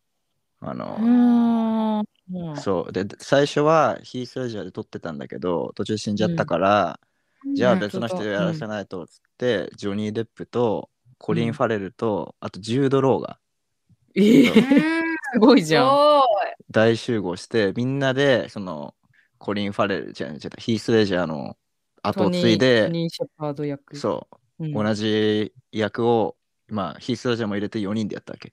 うん。で、だかい。ら難、しい。 2回目なんだよね。このファンタスティック、ビッグ、ファンタスティックビーストで同じ役やるのが、コリン・ファレルとジョニー・デップ。で、しかもまあ、役は違うけど、ジュード・ローも出てるからさ、うん。まあ、これはもすごいねう、ぴったりな映画だなと思って、今回、そうだね。しそう、紹介させてもらうんだけど、かもテリー・ギリアムじゃん。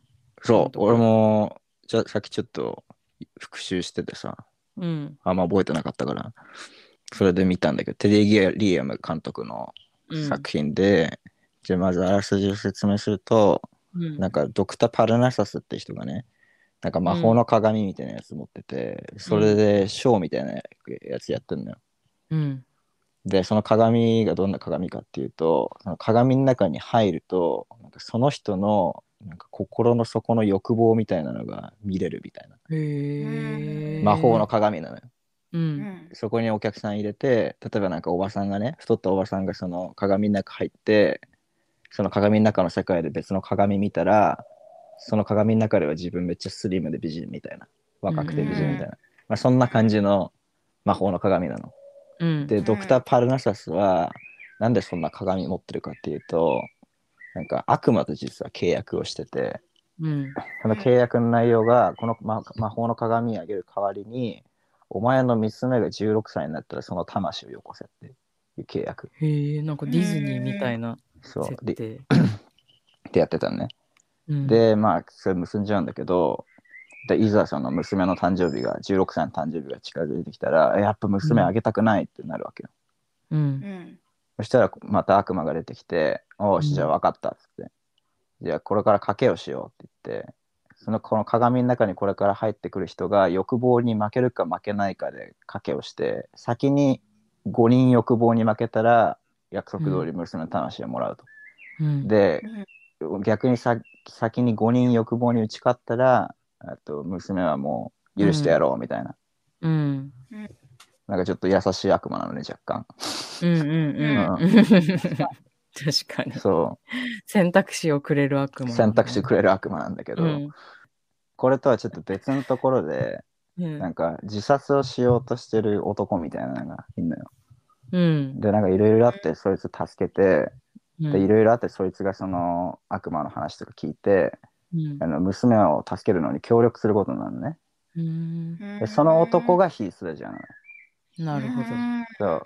だからなんやかんやあってヒースレジャーが鏡の中入って、うんなんやかんやその娘を助けるためにいろいろ奔走するんだけど、うんまあ、ただその鏡入ってすぐぐらいで死んじゃうのよ、ヒースレジャー。うんあうんの、俳優がね。うんうんで、だからその後、でも鏡の中だからちょっと顔変わってもいいみたいな。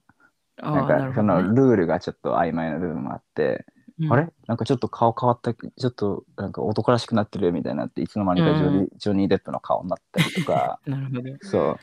で、なんかなんやかんや見てたらいつの間にかそれがまた10ドルになって、で、それがコリン・ファースになってって、なんか顔がだんだん変わってくる。だかうんうんらこれが意外とね、俺、どうかねと思ったんだけど、不自然じゃなくて、うーん。なんかヒース・レジャーとジョニー・デップ、なんだかんだちょっと、なんなんだったら顔似てるし、ちょっと、まあ系統として系統はが。ね、うん。うんで10ドルもまあギリわかるかぐらいな。コリうンそう、ん。でコリン・ファレルに関して全然もう顔違うんだけど、そうだね。でもなんか俺的にはね、許せたんだよね、その鏡の中のなんうーかん。世界っていうのもあって、うんうちょっんと夢みたいなとこもあるからさ、うん。うんまあそういう感じの映画なんで、まあ、見どころはね、そのうん役者が4人で同じ役をやるっていうところなんだけど、うんだから話も俺結構意外と面白くてでその監督もね、テリー・ギリアムだからなんか、うんまか不思議世界みたいなそこら辺の映像表現とかもまあうまくできてて、うんでまあもう最強の名作っていうわけでもない結構影に何隠れがちな作品ではあるけど、でまあ1回ぐらいは見といた方がいい、まあ、両作だとは思うね。俺となるほどガンガンする鏡ちなみまにあそれさ、同じ人物が4人の役者でやられるっていう諸情報を知らなくても混乱しないいやーごめん俺ねこれ正直そんな覚えてなかったんだけどうん。でもなんかそのジョニー・デップからマッツ・ミケルセンみたいな感じでなんか何の説明もなしで顔がいきなりバーンって変わるうんみたいな感じじゃなくて、確か、うんそのなんかその顔が変わるたびになんかあこれこれこうして顔が変わったみたいなのがなんかあったような気がしてうんああ、なるほどね。しじゃあたけど、私でもついていけそうな感じだね。うん、しかも別に登場人物もそんなに多くないから、なるほど。うん、でなんか顔は変わるけど着てる服とか確か統一されてた気がするし、なるほど。うん優しいね。まあ、そんな分かんなくはならないかなと思うけど。なるほど。まあ、そういうことなんで、ドクター・パルナソスの鏡もね、ちょっとよかったらチェックしてみてください。うーんは。ーい。はい。いいね。さすが。まだまだいつもかぶらないですね。かぶんなかったね。ねえ俺はもうこれしかないかなって思ったけど、知らなかった。ほんとう。んうん。さすが。で選は、び方が映画好きだね。チャーリーが。そ。